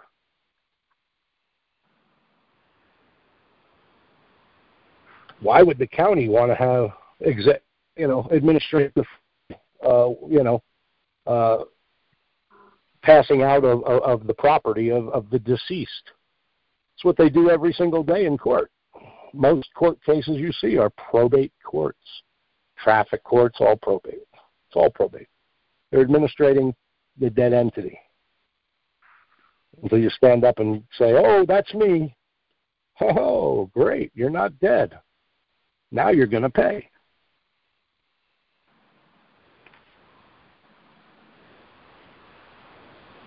It's a scam. It's a scheme. It's and and it goes way, way, way back.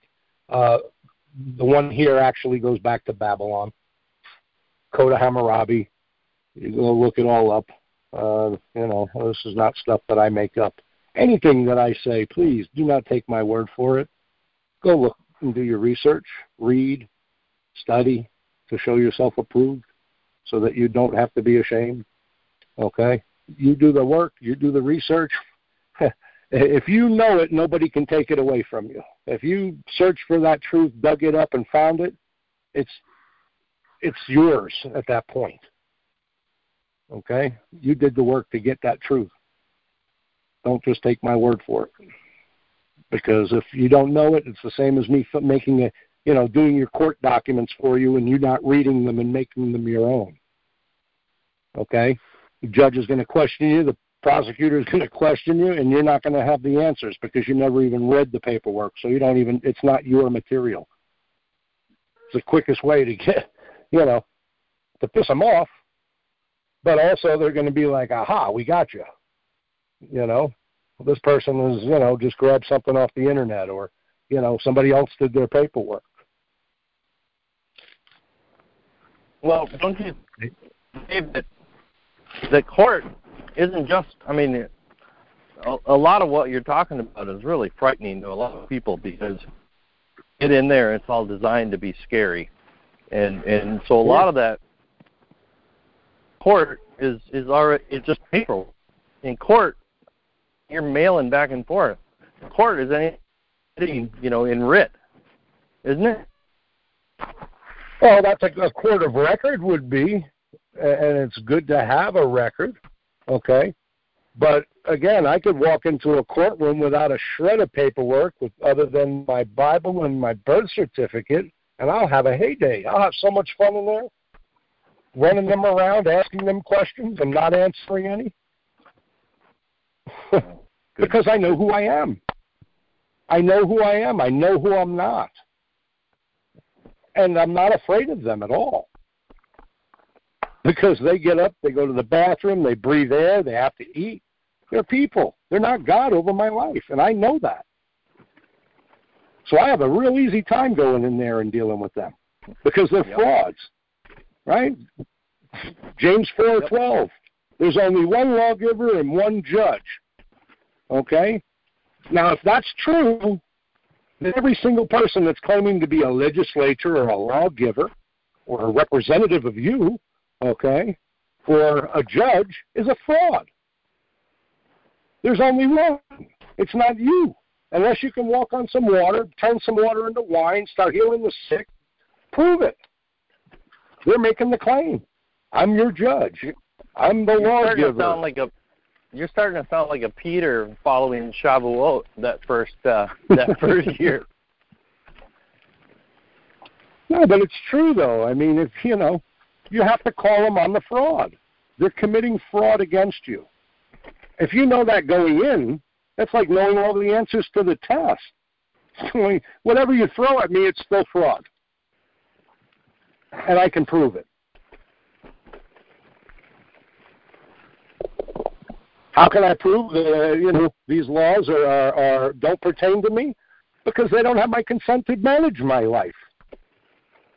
Any, and, any, and if they are, are assuming or presuming that they do, then the burden of proof is on them to prove that. What contract did I sign? What power of attorney did I sign that you can manage my financial and legal affairs? Oh, you don't have one? Well, then you're acting in fraud. Excuse me, bailiff, arrest this person. They're they're they're, they're for fraud right now.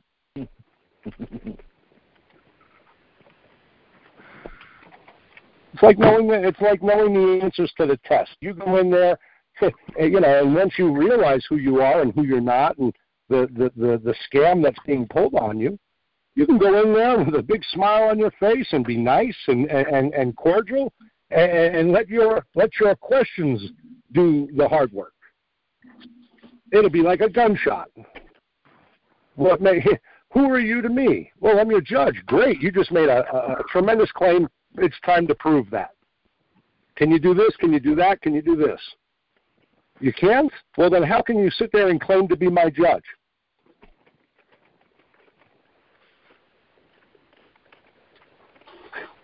You go into the county, you know, the county commissioners meeting, right? They're talking about making everybody have to wear masks. You can't make everybody uh, wear masks. You can make your employees wear masks or your slaves you can probably uh, make wear masks. But who do you think you are to me? Mhm. Oh, well, we're the county commissioner. Well, whoop de freaking do. You're Bob, you're Grace, you're you're Harry, you're all a bunch of clowns, acting as if you're God over me. Acting. You got to put them in their place and you've got to expose their fraud. And it scares the hell out of them when you do. It's like resisting the devil and he flees. Well, that's what happens when you go in the courtroom and, and, and you mm-hmm. exercise the authority that is inherent in you. And you know what? You know what? Uh, what happens when you just take somebody's deposit them into the court and they're not you clean your house, but yeah, you kick that demon out. But he's going to go and get seven more of his buddies. And, and oh you're yeah, that, that happens to me you're all the be worse off. yep. Well, I may be. I may have more more to deal with, and it's happened. I've had I've had a dozen uh, uh, U.S. Marshals called into the federal courtroom on me, and I did the same exact thing as I did with that bailiff in, in Vegas. It was the Vegas federal court that it happened. But they, the judge called in a dozen U.S. Marshals to try and remove me from the court, and they failed. And the judge turned around and was like, "Okay, well, you know, would you, you know, you could talk to them, right? Because I was there for my son and, and his friend. Well, you could talk to them, okay, but you can't address the court. Well, whatever, that's fine. I don't represent them anyway. They're sui juris mm-hmm. Mm-hmm. And when and it's funny because the federal courthouse absolutely that judge knew exactly what was going on when uh, my son's friend mm-hmm. walked up with his birth certificate and handed it to the judge. oh yeah. He knew that he knew that the jurisdiction just changed, and and, and that he's stuck holding the trustee title. And that my son's friend was a beneficiary. Now he's got to do the right thing by the for the beneficiary. Yeah, he dismissed the case. the tables on the money Otherwise, he had a yeah. Well, otherwise he would have had the fiduciary responsibility to pay all the charges as the trustee. right. So of course he's going to dismiss the case. He's going to do what's best for the beneficiary. But the hmm. judge, it was funny because there was an objection. The the, the uh, prosecutor said, "I object." The judge goes, "What do you object to?" He says, the, the guy goes, "I have no idea what just happened." Of course you and don't. he, the judge you turned around and explained school. it. Yeah, right. but the judge turned around and explained it better than I could have. He said he just changed the jurisdiction of the court. Case dismissed. Say, David. Yeah. What? And and I'm not going to know the specifics here, but at at some point, courts of equity were abolished. Correct? No, here they're not abolished. They were they were combined. Okay. Oh. So you have courts of law and courts of equity in the same venue. Okay, okay, and that that's what I was wondering if it's like there's a difference between, you know, equity being abolished as compared to a court specifically to All of all of them are all of them are there for you to use, okay? But there's also a couple of other jurisdictions going on in that courtroom. Okay? It's an administrative hearing, you know that. Okay? Yep. which means it's either a probate court or a trust court. Okay? And if it's a Okay. trust court, then it's your equity court. Okay? If it's the probate court, that's what they're trying to do. They're trying to administer the affairs of the dead entity. Excuse me, which is 90% of the time what, you, what you're running into in a courtroom.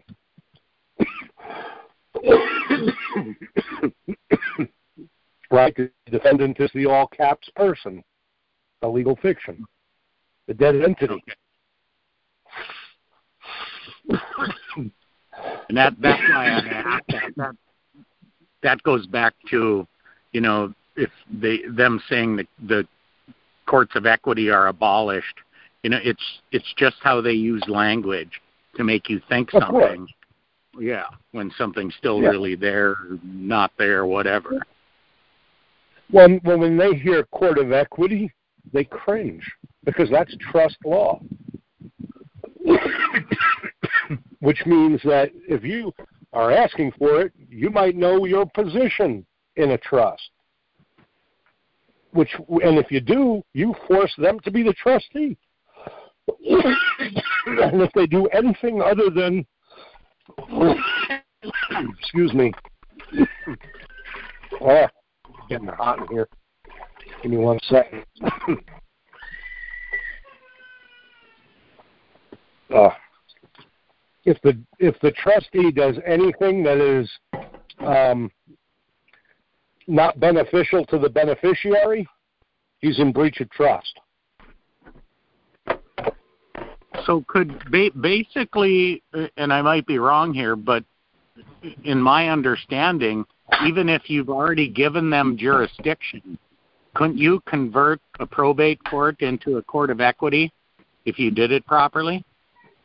Jurisdiction can be challenged at any time, so you can challenge Right. it and say, "Oh, we're in the wrong venue. We're going to switch it By the- to equity."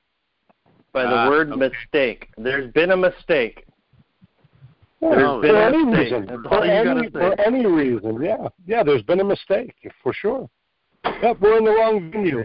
We're in the wrong venue. We're supposed to be in equity, I got to Not talk to probate. not law. All right, we're not here under statute. We're not here under uh, probate. We're here under equity. Right? You're you're an administrator for you're administrator for the Department of Motor Vehicles right now, aren't you, Judge? How can you say no if you're sitting there and he's trying to administer a traffic citation?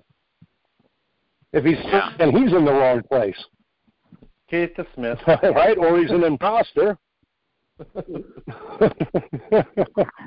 so, you know, again, you got to know who you are and who you're not, and and and if you're in a courtroom, you better know which pos- you know which office you're holding there. I'm reminded not I- I or prefer- I- will change. You know, and, right, and I pre- I prefer to be in an office. about- Of, yeah. Oh, go ahead. No, go ahead. Go ahead. I was just going to say, Chad was at, Chad was kind of alluding to the to the idea that they're trying to put in our minds that equity is gone. But I mean, until Right. this heaven and earth and pass away, you know, this is this is what it is. And so, just rest in Him. Use His right hand, and stand up for yourself. It, Well, you got to walk in the authority of the office, right? The I- I- office of the beneficiary is is very powerful. It's the actual true owner of a thing. The only reason the trustee is there is to be taking care of the assets for the beneficiary. Grantor is gone because the grantor is not even present. Right. Grantor has nothing to do with it. When it, after the grantor grants the trust, it's the trustee and the beneficiaries, or the trustees and the beneficiaries, because there can be multiple of both, and there are usually. hmm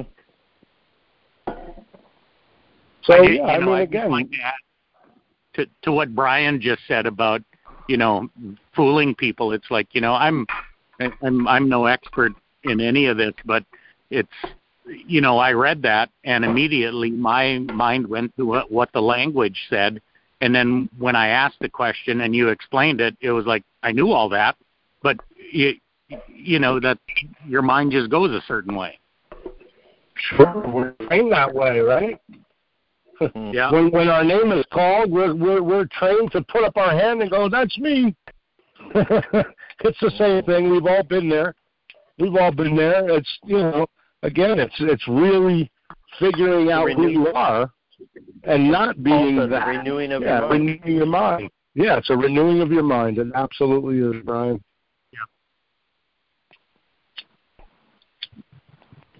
It is a renewing of your mind. That's why you're a new creation. right? A trust that you you creates a new creation, or you could be a new creation. Yeah, you What's must be that? born again. Yeah. Uh, just, I I do think I think back to Paul. You know, you said you were going to get biblical today, so I mean, I'm I'm kind of I'm going to come from the scripture a little bit. But you know, Paul Paul spent a lot of time in prison. He's, he he wrote a lot of letters from prison, um, which turned into epistles. But I mean, at the same time, he was a Roman citizen, and whether he was Capitus Dimish, you know, a media, or whether he was a, a minima, um, he was probably among. I mean, he he got it, and so it's it's interesting to kind of He was a lawyer too. He was a lawyer. Right, right. So it's interesting to think through. You know, my my learning of these of trust principles over these last couple of years, and and and inscribe it to the scripture I've been studying for twenty, and just like wow, you know, you stuff you didn't know was in there is in there. Oh yeah, it pops out. It's the the answers are there. you know, it's funny. They'll they'll put a Bible in every courtroom and have you put your hand on it and swear to Mhm. God.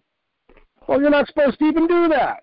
But if you opened it, Mhm. you'd say you don't swear by heaven or by earth. By But they're doing so, sitting you there and, you, and you're just like, oh yeah, well that's just the way it is. By doing so you literally prove that you don't believe what's it written in there. Right. No, by doing that, you're giving them authority, Mm-hmm. right? To extract the truth from you. Do you know the whole truth and nothing but the truth? So help you God. Well, yeah, absolutely. I know the truth. Yeshua's That's the God truth. right here. End of Mhm. story. Are we done? I'm just a witness. Mm-hmm. You can't, you know, again, if you know, if you know their language, yeah, if you know their language, it's it's it's babble. It was written in fraud. It was meant to deceive, and it's not in just this language. Okay, you can go to any court in any government in any country, and it's the same way. This system is the world system. It's an adversarial system. Go to go to Germany, go to Russia, go to England, go to Canada. The courts operate the exact same way. Government is taking the place of God in the people's lives and subjecting them, something that God would never do. We're supposed to act in trust with God. That's why they imitated trust and then made it, you know, it is. It's a distorted trust. It's a lie. Trust based on a lie, on fraud.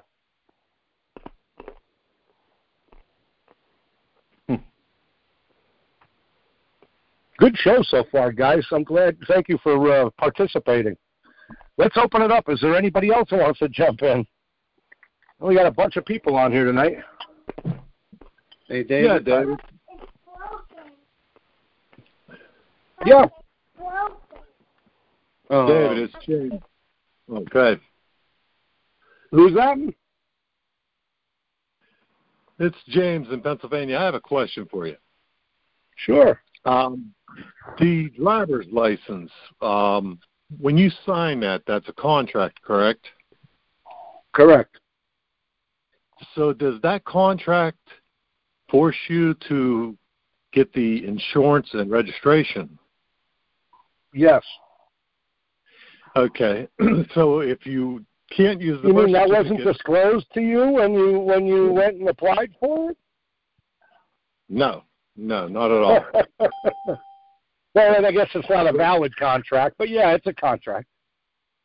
So if you um if you have to use your birth certificate to get a driver's license, which you can't use your birth certificate as identification, then how can you possibly get a driver's license? Well, you already committed, uh, you know, an infraction against the rules, because they even say this is not to be used as identification, and then they right. themselves ask you to use it as identification. They're entrapping you. First.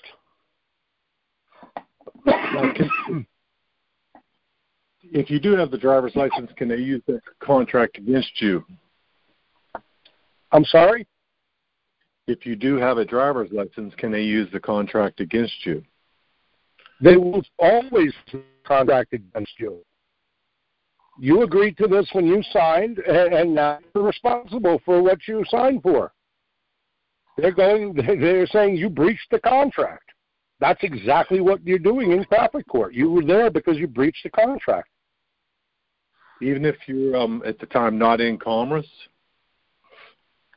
If you have a driver's license and their tag on that property, they have subject matter jurisdiction and they have in personam jurisdiction over the you, the driver's license carrier or holder. That contract is what was breached. Okay, that's what I wanted but they know. Didn't, now, eh, Right, but now, again, is that contract valid? Was all of this disclosed to you, full and, and, and honest disclosure of all of this when you applied? No. Or were you just told growing up that, oh, when you turn 15 or 16 or 17, that you got to go get a permit, you got to go ask for permission, and then you got to go get a license, and you have to have one. And you have to register it, or else you'll get arrested. Right, yes. Well, that's that right there is, an, it, it, you know, it's an it, it, they're trying to induce you to contract through threats and force and and and and uh, coercion, and the and the and the validity of the contract can absolutely be questioned. So, if there is no contracts, then they have no claim. Absolutely, there's no there's no if there's no contracts, right? No license, no registration, then there is no subject matter jurisdiction, and there is no in personam jurisdiction. Okay. Yeah. All right. That's what I wanted to know. Know how you like a little more? Yeah, I mean, it was good. What? What's that? I heard somebody.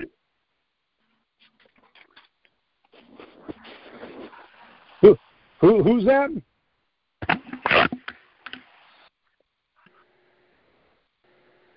I heard somebody.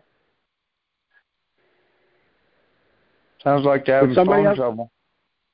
Did you hear me yeah. when I said that? No, oh no, no. Now I can hear you. Who, who's this? No, no, no. That was uh, under unexpected interruption. This is Demetrius. We're listening and ask a few questions. Demetrius and Shannon. Hey guys, how are you? We're good. Sorry, sorry to interrupt inappropriately. Sorry. No, not at all. Right now. No problem at all. Did you have a question?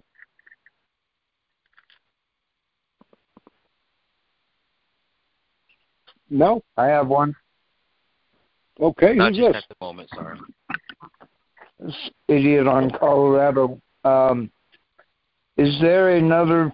Is this call recorded, and is there another phone number to call and hear the recording? Um, not one. You know, there's no phone number to call in and hear the recording. I'm recording it, and I will be posting it up back on Facebook uh, either later this evening or tomorrow, uh, and it'll be on um, uh, Anchor.fm. And once it goes up there, you can find it on iTunes and a bunch of other platforms as well. Okay, thank you. yeah, yeah, absolutely. So it's I, I post it back to the same groups that uh, that you saw the notice for the show. So it'll it'll be in there as well. Yeah, Well- somebody else had a question? Yeah, um, getting ready to go to probate court. Um, I have a brother that uh, got a fake power of attorney. Um, everybody that signed it was family. The one that notarized it was his sister-in-law. Um, I've got the paperwork ready to go. Um, what am I missing besides the court documents to get the? Because I heard you say something about getting it turned over to have a different standing to where you're the beneficiary and then the court becomes the trustee. Right. Well, um, okay. So somebody passed away in your family, Yeah, my dad. and okay, so your dad passed away, and then you said somebody, your brother, yeah, my younger made a power of attorney to. My mom's got dementia. Um, she Okay. she was diagnosed with it in 2015. My brother got the Okay. uh, power of attorney in as right after my dad passed away in June the 28th of 2017. July the 4th of 2017, my brother got a power of attorney. Uh, everybody that signed it was family. The one that notarized it was his sister-in-law, um, and he's been using it to, uh, you know, make decisions for my mom and everything and he's not even supposed to have it. I mean and the thing is is that uh i'm trying to get this overturned because our i know and everybody else seems to know that uh having family to sign a power of attorney and even have it notarized by a sister-in-law makes it null and void. But Well, it just, I mean, it, it can be challenged for sure. And I mean, is he trying to become the executor for the estate of your father? Is that, I mean, because he's going into probate. Did the court make him the executor?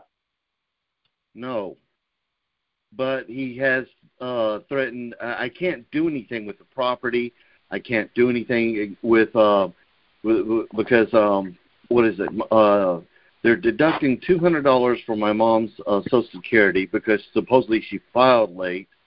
And I'm like I'm trying to get that back plus the the seventeen hundred dollars that um she was supposed to get because um the VA turned around and said that um they have it down that my dad is single and not married. And I said no he's married. And to address that issue like I said I, I need to be able to have the authority to address it so that and prove that my mom was married to my dad and everything and then also to make medical decisions and then also like I said um the with their property the house and the vehicle that is sitting there I can't sell anything and I'm I'm trying No. to get rid of my money Does he have a will at all? He didn't have a will, I'm assuming? He does, but it, it was just kind of whipped up. It, this wasn't done by an attorney, and Doesn't I'm matter. Sure, I'm not, If yeah, it was I'm witnessed sure. by two or three individuals, it was valid. it was, and it was done right. Uh, I had an outside uh, um notary come out. Um, she told, she saw it, saw what was wrong. She helped me corrected it right there and then. Pulled two nursing uh, staff ladies that were cleaning ladies there to come and notarize. Um, and and As I witness. even recorded it. Okay. So this was what, on his deathbed? No, no, no. He uh, this was that happened in March. He didn't die until June of that Okay. year. Okay. Okay, so there is a valid will. So he didn't die intestate. In that will, did he present, you know, uh, heirs? You know, uh, did he say, okay, well, the house, this is what's going to happen to the house. This is what I'm leaving to this, you know, to this one and that one and the next one. Um, he he just like I said, I was the one that typed it up using that Decom um, online lawyer thing. All I put was that my my brother gets nothing. It, it, it, there's no other family members. My mom, like I said, she's got dementia. She can't make uh, decisions. She's been diagnosed with it since 2015. Um, Okay. When my brother had that power of attorney signed, there was no doctor to examine her to make sure that when she signed the power of attorney, that it was even, um, uh, you know, she that she knew what she was doing. Um, Right. And this is already this was already two years down the road. So instead, it, with dementia, So has he like- not been a good, uh, you know, I mean, has he not been uh, taking care of her and making the right decisions? No, for her health? Like I, no. Well, I don't know because see the thing is, is that um she's got two colostomy bags, and I don't even know why she has that many, um, and who Okay. even and why he even make that decision. Plus, then, uh, Okay. yeah, he the only the only decision he made was uh, m- having her moved from uh being up here to going closer to family. That was about it. After that, uh, I've been th- he's been uh, making false accusations that my dad and I stole my mom's money. Uh, he made false accusations that um, oh, what is it? That uh, that all I wanted was money and all this other stuff, and and that I'm a Well, well- thief and all. This. Let, let, let me let me do this. Let me do this. Um, let me let me address the question that you originally had, and then um, I would say if you want to talk, go to the website uh, bulletproofsolutions.org. At the bottom, there's a there's a um, a calendar, and just fill in for you know uh, for, to set up an appointment so that we could talk you know off the air and and uh, discuss it in detail. But as far as you know, if probate court is coming up, okay, that's where all these challenges need to be made against one, the power of attorney. Uh, you can put in to be the executor of his estate. Okay, he can challenge you.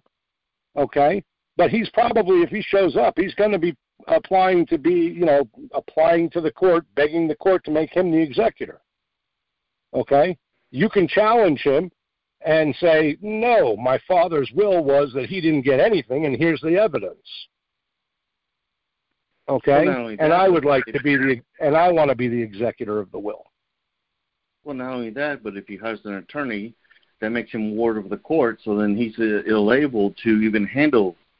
Uh, No, no, no, no, no. If he's if he's holding power of attorney, okay, uh, he's not holding power of attorney of your father, right?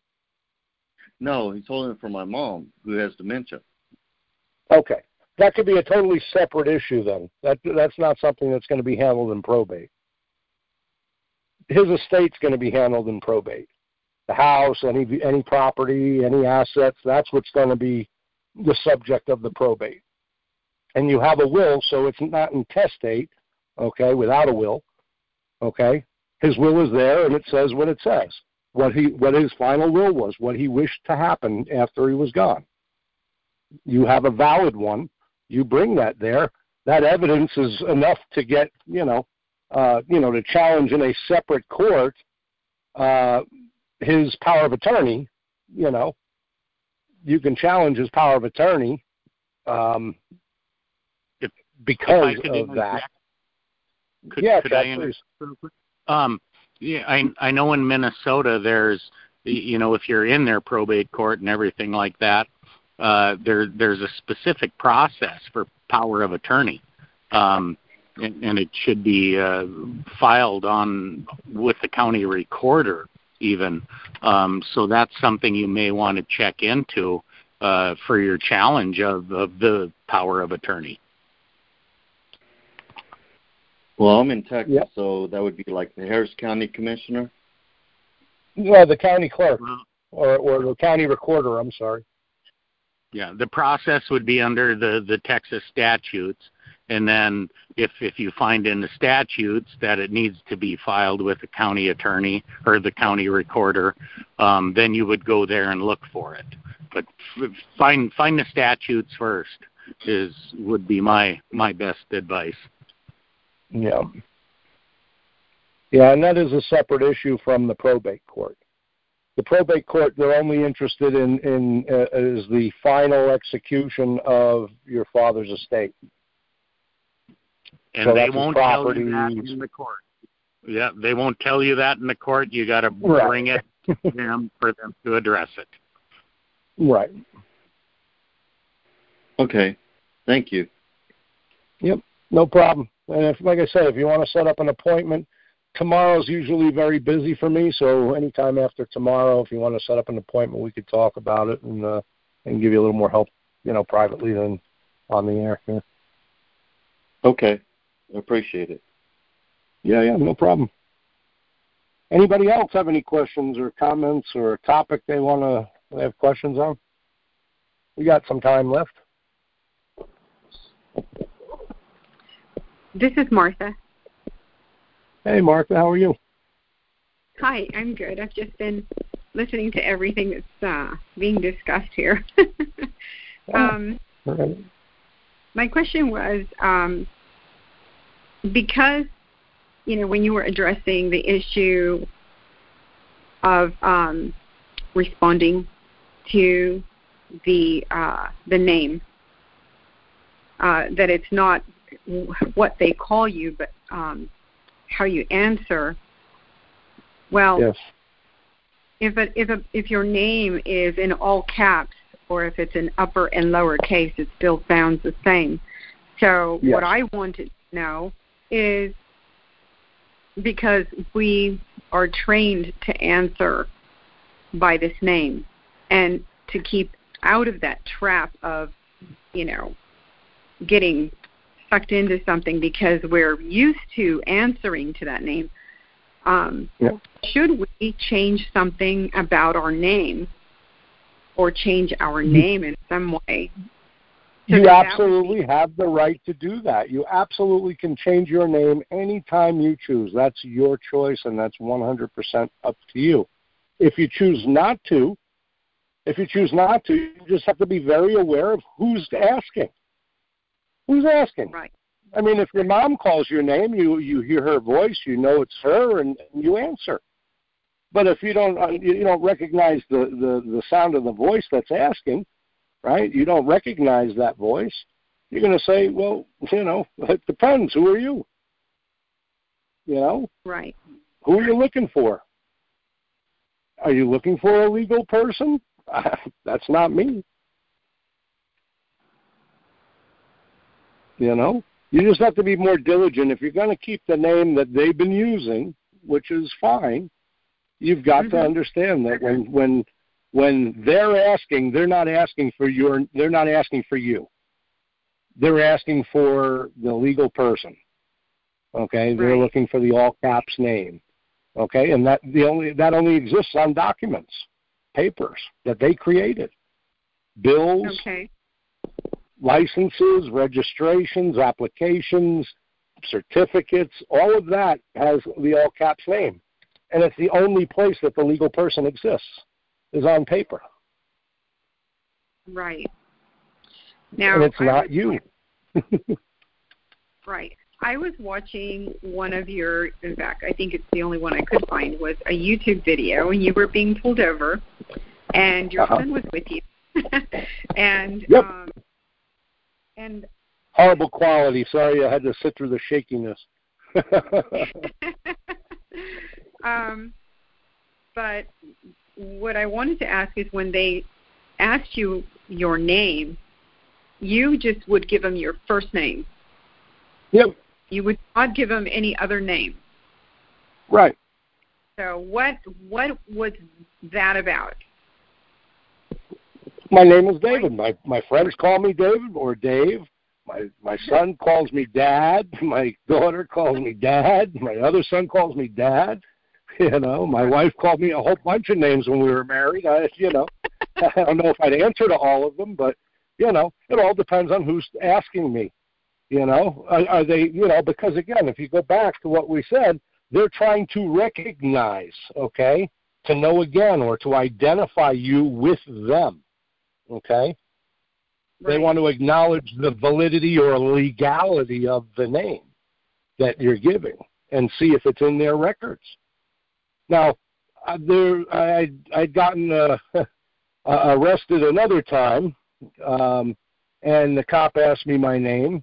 Uh, my son got pulled over. I was in the passenger seat, and it was actually for that same case. Okay, uh, right before uh-huh. the thing ended, two and, a, two and a half years after it started. Uh, it should have been done anyway because the judge threw me out of the courtroom. She says, "I want you out of my courtroom." I says, "Is that your judicial decision?" I, I said, oh, "It's no problem here. Have a nice day." And I walked out. You know, and I didn't see them again. I didn't see them again for another eighteen months. But I was arrested, and, the, and the, my son was pulled over, and I was in the passenger seat. I said, "I have no no uh, you know reason to identify myself to you, the cop." He asked me my name. I said, Annie Adam, which in Hebrew means I am man. And you don't mm-hmm. me you don't know me from Adam, basically. Mm-hmm. and they they right. just assumed and they dragged me out with three cops and a, you know uh, didn't drag me out. They didn't put their hands on me until I let them cuff me. Um, and they had a hard time doing that just because of my size. The guy that pulled me over and his German Shepherd, uh, you know, he's like, "Man, you're a big guy." I'm like, "Yeah, aren't you glad I'm not resisting?" You know. so well, you know, was, but yeah, I, I told and then he put it on. He put it on the record. He put it on the on the ticket that I that I gave him a false name, and he said that he wrote it down, Annie Adam. He asked me to spell it for him, and I did, and he wrote it into the record. So I am who I say I am, not who you say I am. Right. What was the outcome of that? Because I noticed that they instructed you not to drive the car, and you agreed that you would not drive the car. And that, no, I didn't. I didn't agree to that. I told them I says I can't because you guys are in the way. But as soon as you move, I'm heading down the road, and I did. As soon as the last car pulled away, I jumped. You know, I back. First, I went in and talked to the the lady at the at the at the uh, the uh, business that we were blocking, that they were blocking, uh, uh-huh. at the storage unit. And I told her I'm sorry. She was hiding under the table when I walked in there, and she, literally. and she she said I thought there was a terrorist situation, and uh, you know all these cops and everything, and they were turning. I said I'm sorry. They were turning away your business. I said if uh, you know if I you know succeed in suing them, I'll add you to the you know a couple of hours for your for your trouble you know. Yeah. But no, as soon as they yeah. pulled out, I I drove away. And the, um, I've talked about the case before. Um, again, it took two and a half years. Three judges. Uh, the third judge, first two I were accused. Um, they turned it over to three different attorneys, and the last one, who I met two days before my trial date, was literally two weeks into the office and just out of law school. Wow. Yeah, they they handed her me me as her first case. Oh, and well, from the day, oh yeah, within 24 hours of us talking and meeting, she basically dismissed all charges. Right, right. Because I, I asked her a bunch of questions. Yeah, I asked her a bunch of questions that she didn't. uh She was having a real hard time answering, so she just right. dismissed the case after two and a half years. Yeah. And you know, you that was that was the end of that case. What's that? Okay. I well, you mentioned uh, something about them bringing dogs, and um, I worked for the Department of Corrections, as you know, um, and I'll tell you, the dog thing, that's a scam in itself. Um, oh yeah. The officers actually um, signal the dogs to uh, to um, what is it called? Uh, when they to spot, yeah, to spot out whether yeah. you know whether there's drugs or some issue. Yeah. Yeah, they, that dog I don't think was there for that. I think he was strictly for intimidation purposes. right, right. But we used to have those dogs come in through like the institution and there was drugs, there was all kinds of stuff in there, and those dogs never found a thing. Sure. It was kind of a joke. Sure. But, but It's just it's just about the whole name thing, you know, uh, since everything seems to be surrounded by that name, um, and trying to retrain your brain not to be that, not to fill that role, is um, is like you said, it's um, the renewing of the mind, thinking of yourself in a different way, out, you know, away from what they've trained you how to see yourself in this bondage Yeah. and slavery. You know, these yeah, I- it's I- slave mentality. right when people say, "Oh, you know what? They they really patriotically believe in, oh, we have to pay our taxes. You know, we need to pay our taxes. How do you think we get schools and roads?" And I'm like, "Well, what about 13 and 1933 when we never had to pay for roads? It Right. was all covered by, you know, um, Yep. Other Businesses would would would pave a way to their business and would pay for it because it made it easier for their customers to get there, to get to them. Right. But I mean, if you if you look at Egypt, right? If you look at the Jews when they left Egypt, the Exodus, right? They Mhm. they it took what a, a, a very short trip took them 40 years to get to the promised land and the reason Right. was because they had that slave mindset generation after generation they didn't go into the promised land until the the final destination uh, you know the final generation of of slaves the ones that were actually enslaved not born there in in, in freedom were gone Right. before they could go in because you can't go into the promised land without ha- you know without being you know of clear mind and and, and free okay? Well if your mind is still enslaved to or in bondage to a slave situation you're going to be a dependent on on on something that's not going to be there when you have freedom Yeah. okay It, yeah, and it's it's it's um it's going to be a uh, had very you had none of that challenging process. no, you didn't. Sorry, go ahead mark I'm sorry. martha are you there no no go ahead that's uh, i didn't want to stop you Blah, It's going to be blah, blah, blah. it's going to be a very long They can hear me. um, Blah, blah, blah. Okay. process. You know, to retrain. I thought they were hearing Harry brain. Crumb. I still. Hey guys, could you uh, mute your mic there if you're not if you're not talking on the show, please? Hold on.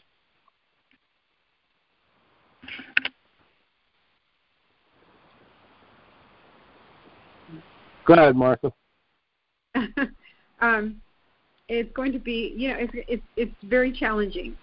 You know, um, uh, trying to think. I mean, a part of me has already separated, and uh, the, it's like the more I learn, the more I feel like, gosh, I don't know anything. I don't, you know, I. And I think That's all right. Every new truth's a little treasure, so you can at least enjoy that. and and um it's um it's it's I know it's funny because we want we are looking for the answer and I think that the answer is very basic and very simple. But because of all the different roadblocks and all the different speed bumps and all the different, you know, caution signs and you know, all these things that have already been planted in our brains, you know, sure. we have we have it's it's it's hard to undo. that. It's it's you know we it's conditioning over and over and over our whole lives to you know oh that's a speed so, speed limit sign we have to obey that sign. How ridiculous does that sound to even say it? You know. it's know? so many- yeah, yeah. It's deprogramming. It's like you're coming out of a cult. You're Yeah. Literally is a cult. It's called state, garbage. and and it's in every country in the world. They Exactly. worship these leaders. They worship the creation instead of the creator. Mhm. That's what Yeah. they do. That's statism in a nutshell, right there. Yeah. And it's a fraud. It is a fraud. but they set up these idols and train you to worship them your entire life. Yeah. You know, and, and, and it blows my mind. Even the church does it. The you know believers do it. You know, Muslim or or Jewish or Christian, it doesn't matter. You yeah, know, they put it's like a different, they, different version of the same thing. It's it's a different. Yeah, yeah, it's a different it, it's a different version of slavery. Yeah, absolutely. Well, it's it's the same version of slavery, but it's free range slavery. You know, they don't have you tied down on a on a plantation, right? They have you Right. tied down on the map, right? You can't leave this property unless you've got a passport, right? You Right. want to go to somebody else's plantation, you need a passport. Yeah. You get from one and pa- it's made- one plantation to the next. Governments are all the same. They're Yeah, made to look different though. You know how they make us believe that oh Russia's different and you know and Iran is different and all these different countries and you know Panama and you know uh and uh, you know turning all these leaders you know into these terrible enemies when the truth is is that we're just as bad as everybody else when it comes Oh, to in some places we're worse. A, a lot. I mean, you know, I don't. I've I've traveled, not extensively, but I've traveled to you know to other countries, and and uh, uh, it's way better than here. I mean, this place is, is is you know the land of the free and the home of the brave is absolutely not. right Yeah. land, of the brainwashed and home of the slave. yeah There's less Uh, freedom. There's less freedom here than most other countries. Wow. Well, yeah, because you go to Mexico, and you know, I loved going to Mexico because I could jump in the back of a pickup truck with three other women, and we could go down the road, and nobody's going to pull us over. We had five. Right. Yeah, we have five or six of us climb into a little Datsun um, to go back to the ranch, and you know, nobody was tripping over it. Nobody, you know, No. it was just Here you get pulled over on every corner. Yeah, you go to the lake. There's nobody there charging you a fee. You just go Yep. to the lake. Nobody's charging you for a pick spot. Nobody's making you reserve the spot. You just go. Yep. Absolutely. was, you know, right. There, there's you a know. video. There's a video on YouTube. Sorry to interrupt. Um, No, and I go think we've talked about this, David. Um, I think it's called "Why Statism is the Most Dangerous Religion." Oh yeah, yeah. That's Larken Rose. Great stuff. Yeah, excellent video. Watch that if you have not seen it. Okay. And what's it called again? Yeah, the greatest. It's the uh, statism, the the the greatest superstition ever told, or uh, the greatest Some- superstition never told, something like that. I'll Some- I'll send it to you. like- I, I, Oh, you okay? You got it, he's, David. he he wrote a book. He wrote a book, and it's you know by the same name. And I believe in that video he literally reads through the book. So um, it takes him about two and a half, maybe three hours for the whole video, but um, Mhm. definitely worth a listen for sure.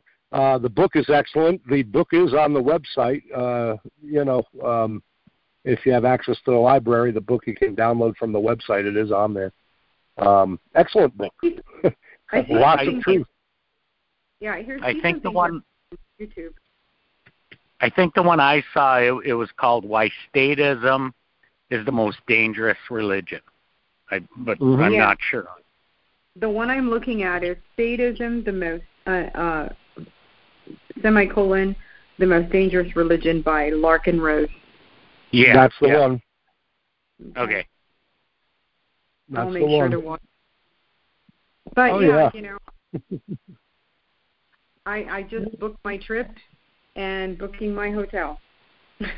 Right on. so, yeah, yeah. Gonna go Yeah, on an adventure. Awesome. Awesome.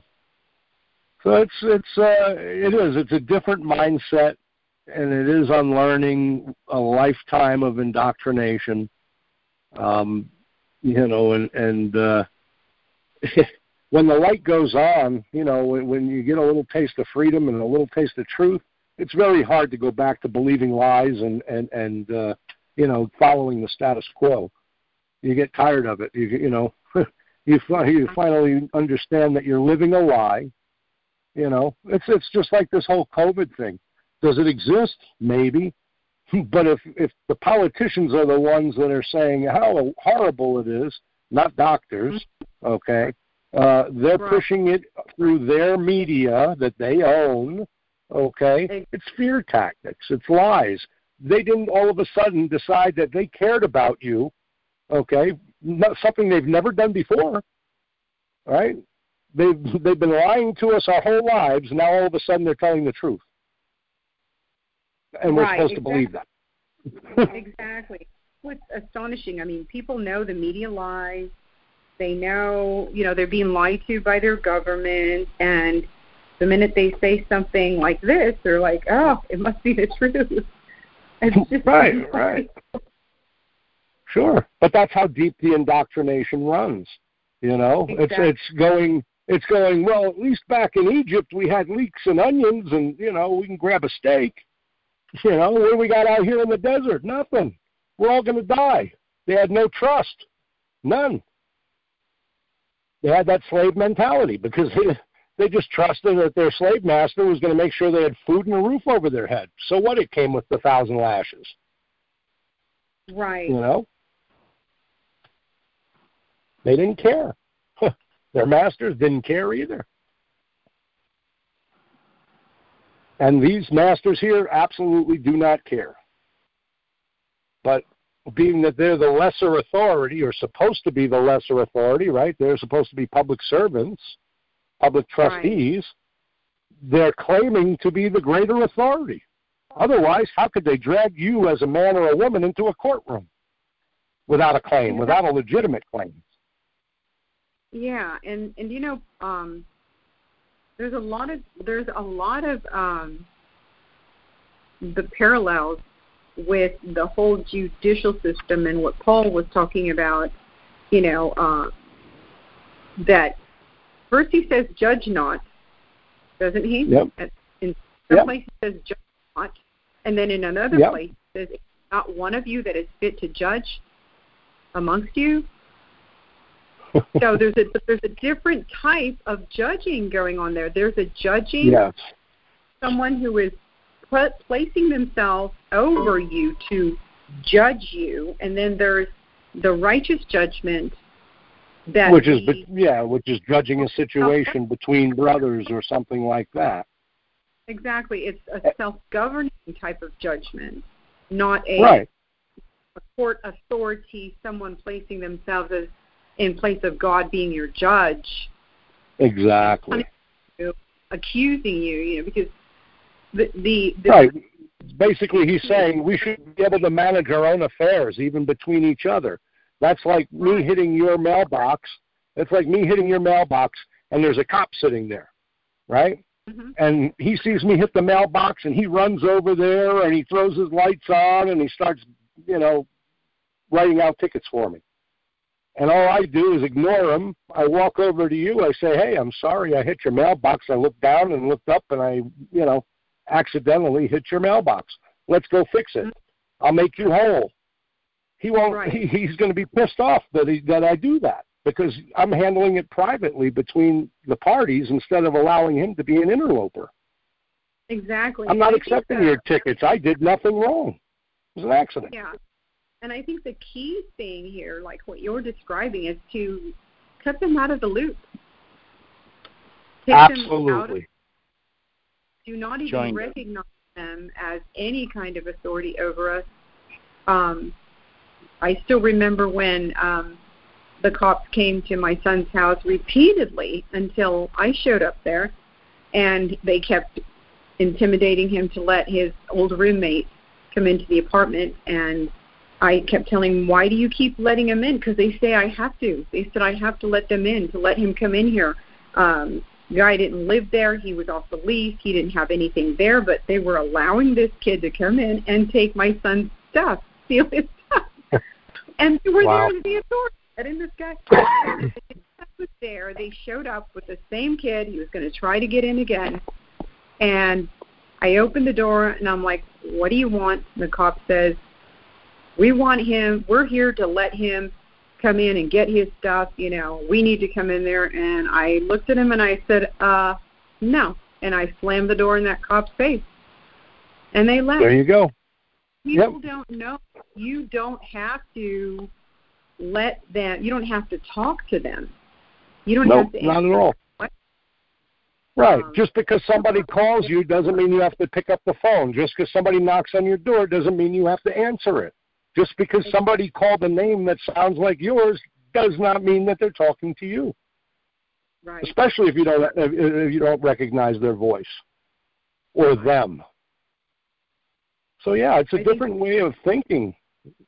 Yeah, and I I think that just within probably the past seven years, you know, just God has been slowly uh, allowing me just to feel like I don't want to be a part of that anymore. To extract myself, not to sign up for things, to try to limit my engaging in this beast system. Yeah, absolutely. Well, you're Good supposed to be you. called out from Babylon. It is Babylon. Commerce is Babylon. It is a Babylonian slave system. Don't believe me? Go look up the Code of Hammurabi. Right, right. That's that's Where it came from. It was adopted by the Romans and perfected. Caesar used it throughout. You know, all the Caesars used it. You know, right. but then you go around the world and you can say, okay, every Shah has used it. Every you know, every leader in every country uses it. Every government in every country uses that system, and it's a Right. false trust. It's a And it's false a- trust. And that was what Jesus was trying to say. He's trying to say Satan deceives the whole world. Whoa, yep, there you go. It's that lots and lots of parallels in the real world. uh, You know what's going on. Mhm. But it's that trust, you know, and, and, and the renewing of your mind that will absolutely keep you out of a cage. It'll keep you sharp against all these tricks that the, that the adversaries use. It's an adversarial system. The world system is an adversarial system. Don't get caught up in it. I have no I have no beef with the government. None. There, it's Donald Duck. Doesn't exist. That's like you know. why would I fight with with, with Scooby Doo? You know, it's ridiculous. Why would I fight with a fiction? You know, it, it, it makes no sense. You know, I'm not I'm not going to court to argue. I'm going to question their authority and to claim jurisdiction over my affairs and my property. That's all. That's all I'm doing when I go to a courtroom. And who is I'm not arguing one single bit. What's that? And who is your neighbor? You're you're you're you're always with the attitude of, of loving your neighbor. Correct. Whether- Therefore, you whether cannot, it's you can't possibly break a law that way, Right. right? Exactly. Yeah. If you if you Love- love your neighbor, right? He says love is the fulfillment of the law. So you can't possibly break the law if your intent is to love your neighbor. Can't do it. It's an impossibility. And love is the fulfillment of the law. At least that's what it says in in the in the word that I read, in the law that I read. And Jesus, I mean, God is love. So Yep. when you really, really think about that love that is supposed to be our identifier, as Christ said, they will know you by your love for one another. So yeah. By your fruit. Right. The fruit if the fruit isn't there then the love doesn't then it's just not there. And people do not get that. That love is God and God is love and if that love is not manifested in us then Then we're not of them. exactly. It's so simple and it's been made It really so is. It is simple, but love has been twisted around, and and I've I've like to to kind of present it to, to people I speak with like this. It, it, love, truth without love, is just pure brutality, but love without Yeah. truth isn't love at all. Yeah. Same thing with trust. it's all these Yep. principles fit together. Right? If you love your neighbor, you're willing to have a relationship and trust them. You know? And vice versa. Until you, until you see their fruit, and if their fruit is no good, you break that relationship. no love lost because there was none to begin with. Right. Mm.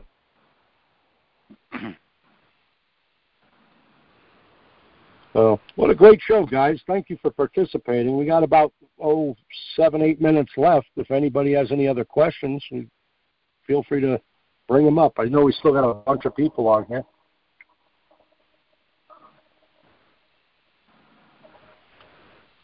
If not, we can continue.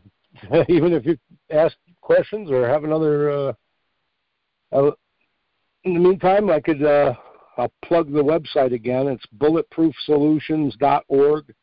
Um, basically, teach you how to live privately, um, apart from the state, uh, apart from government, uh, to be free, and to manage your own affairs effectively, uh, and to defend your private estate or trust. Um, but it's bulletproofsolutions.org. Um, if you want trust or know somebody who you would like to hear as a guest on the show and you want them to reach out and see if we can't get them on, uh, you can either do that at the website or you can email me directly at the letter A, freeman in Babylon at gmail.com. Uh, you can reach out to me on Facebook, either on my personal, Dave Horowitz, or on the How to Win in Court Without a Lawyer uh, page. And you know, or if you have questions or a, a legal issue that you're dealing with that you'd like to talk about, or if you're interested in finding out how to go private, feel free to reach out and talk to me as well. Um, again, I, it's been a great show, a lot of participation. It really does make the show that much better. Um, last week was great as well, and I appreciate everybody being on the show and participating. And if you're just listening in, uh, thanks for joining us. Uh, appreciate having you on here. I will be um, putting the recording for the show onto Facebook and all the groups that I post the, the uh, notice for the show. I'll be posting the uh, the recording for this show either later this evening or tomorrow, uh, depending on how how well my internet allows me to upload it. this one's gone three hours, so it's uh, usually takes a little bit longer. So I I usually end up having to do it really late at night. Uh, it takes a long time to upload, but I will get it out there and I will post it back onto all the Facebook groups that I that I posted the, the notice for the show on, and uh, or you can actually go to the website bulletproofsolutions.org and there is a podcast section and you can click on there and I usually load them up. I have to do the last couple weeks, but I'm pretty caught up on there.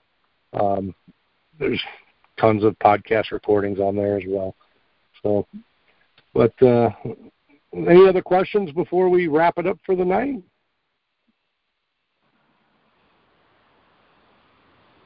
Speak now or forever hold your peace.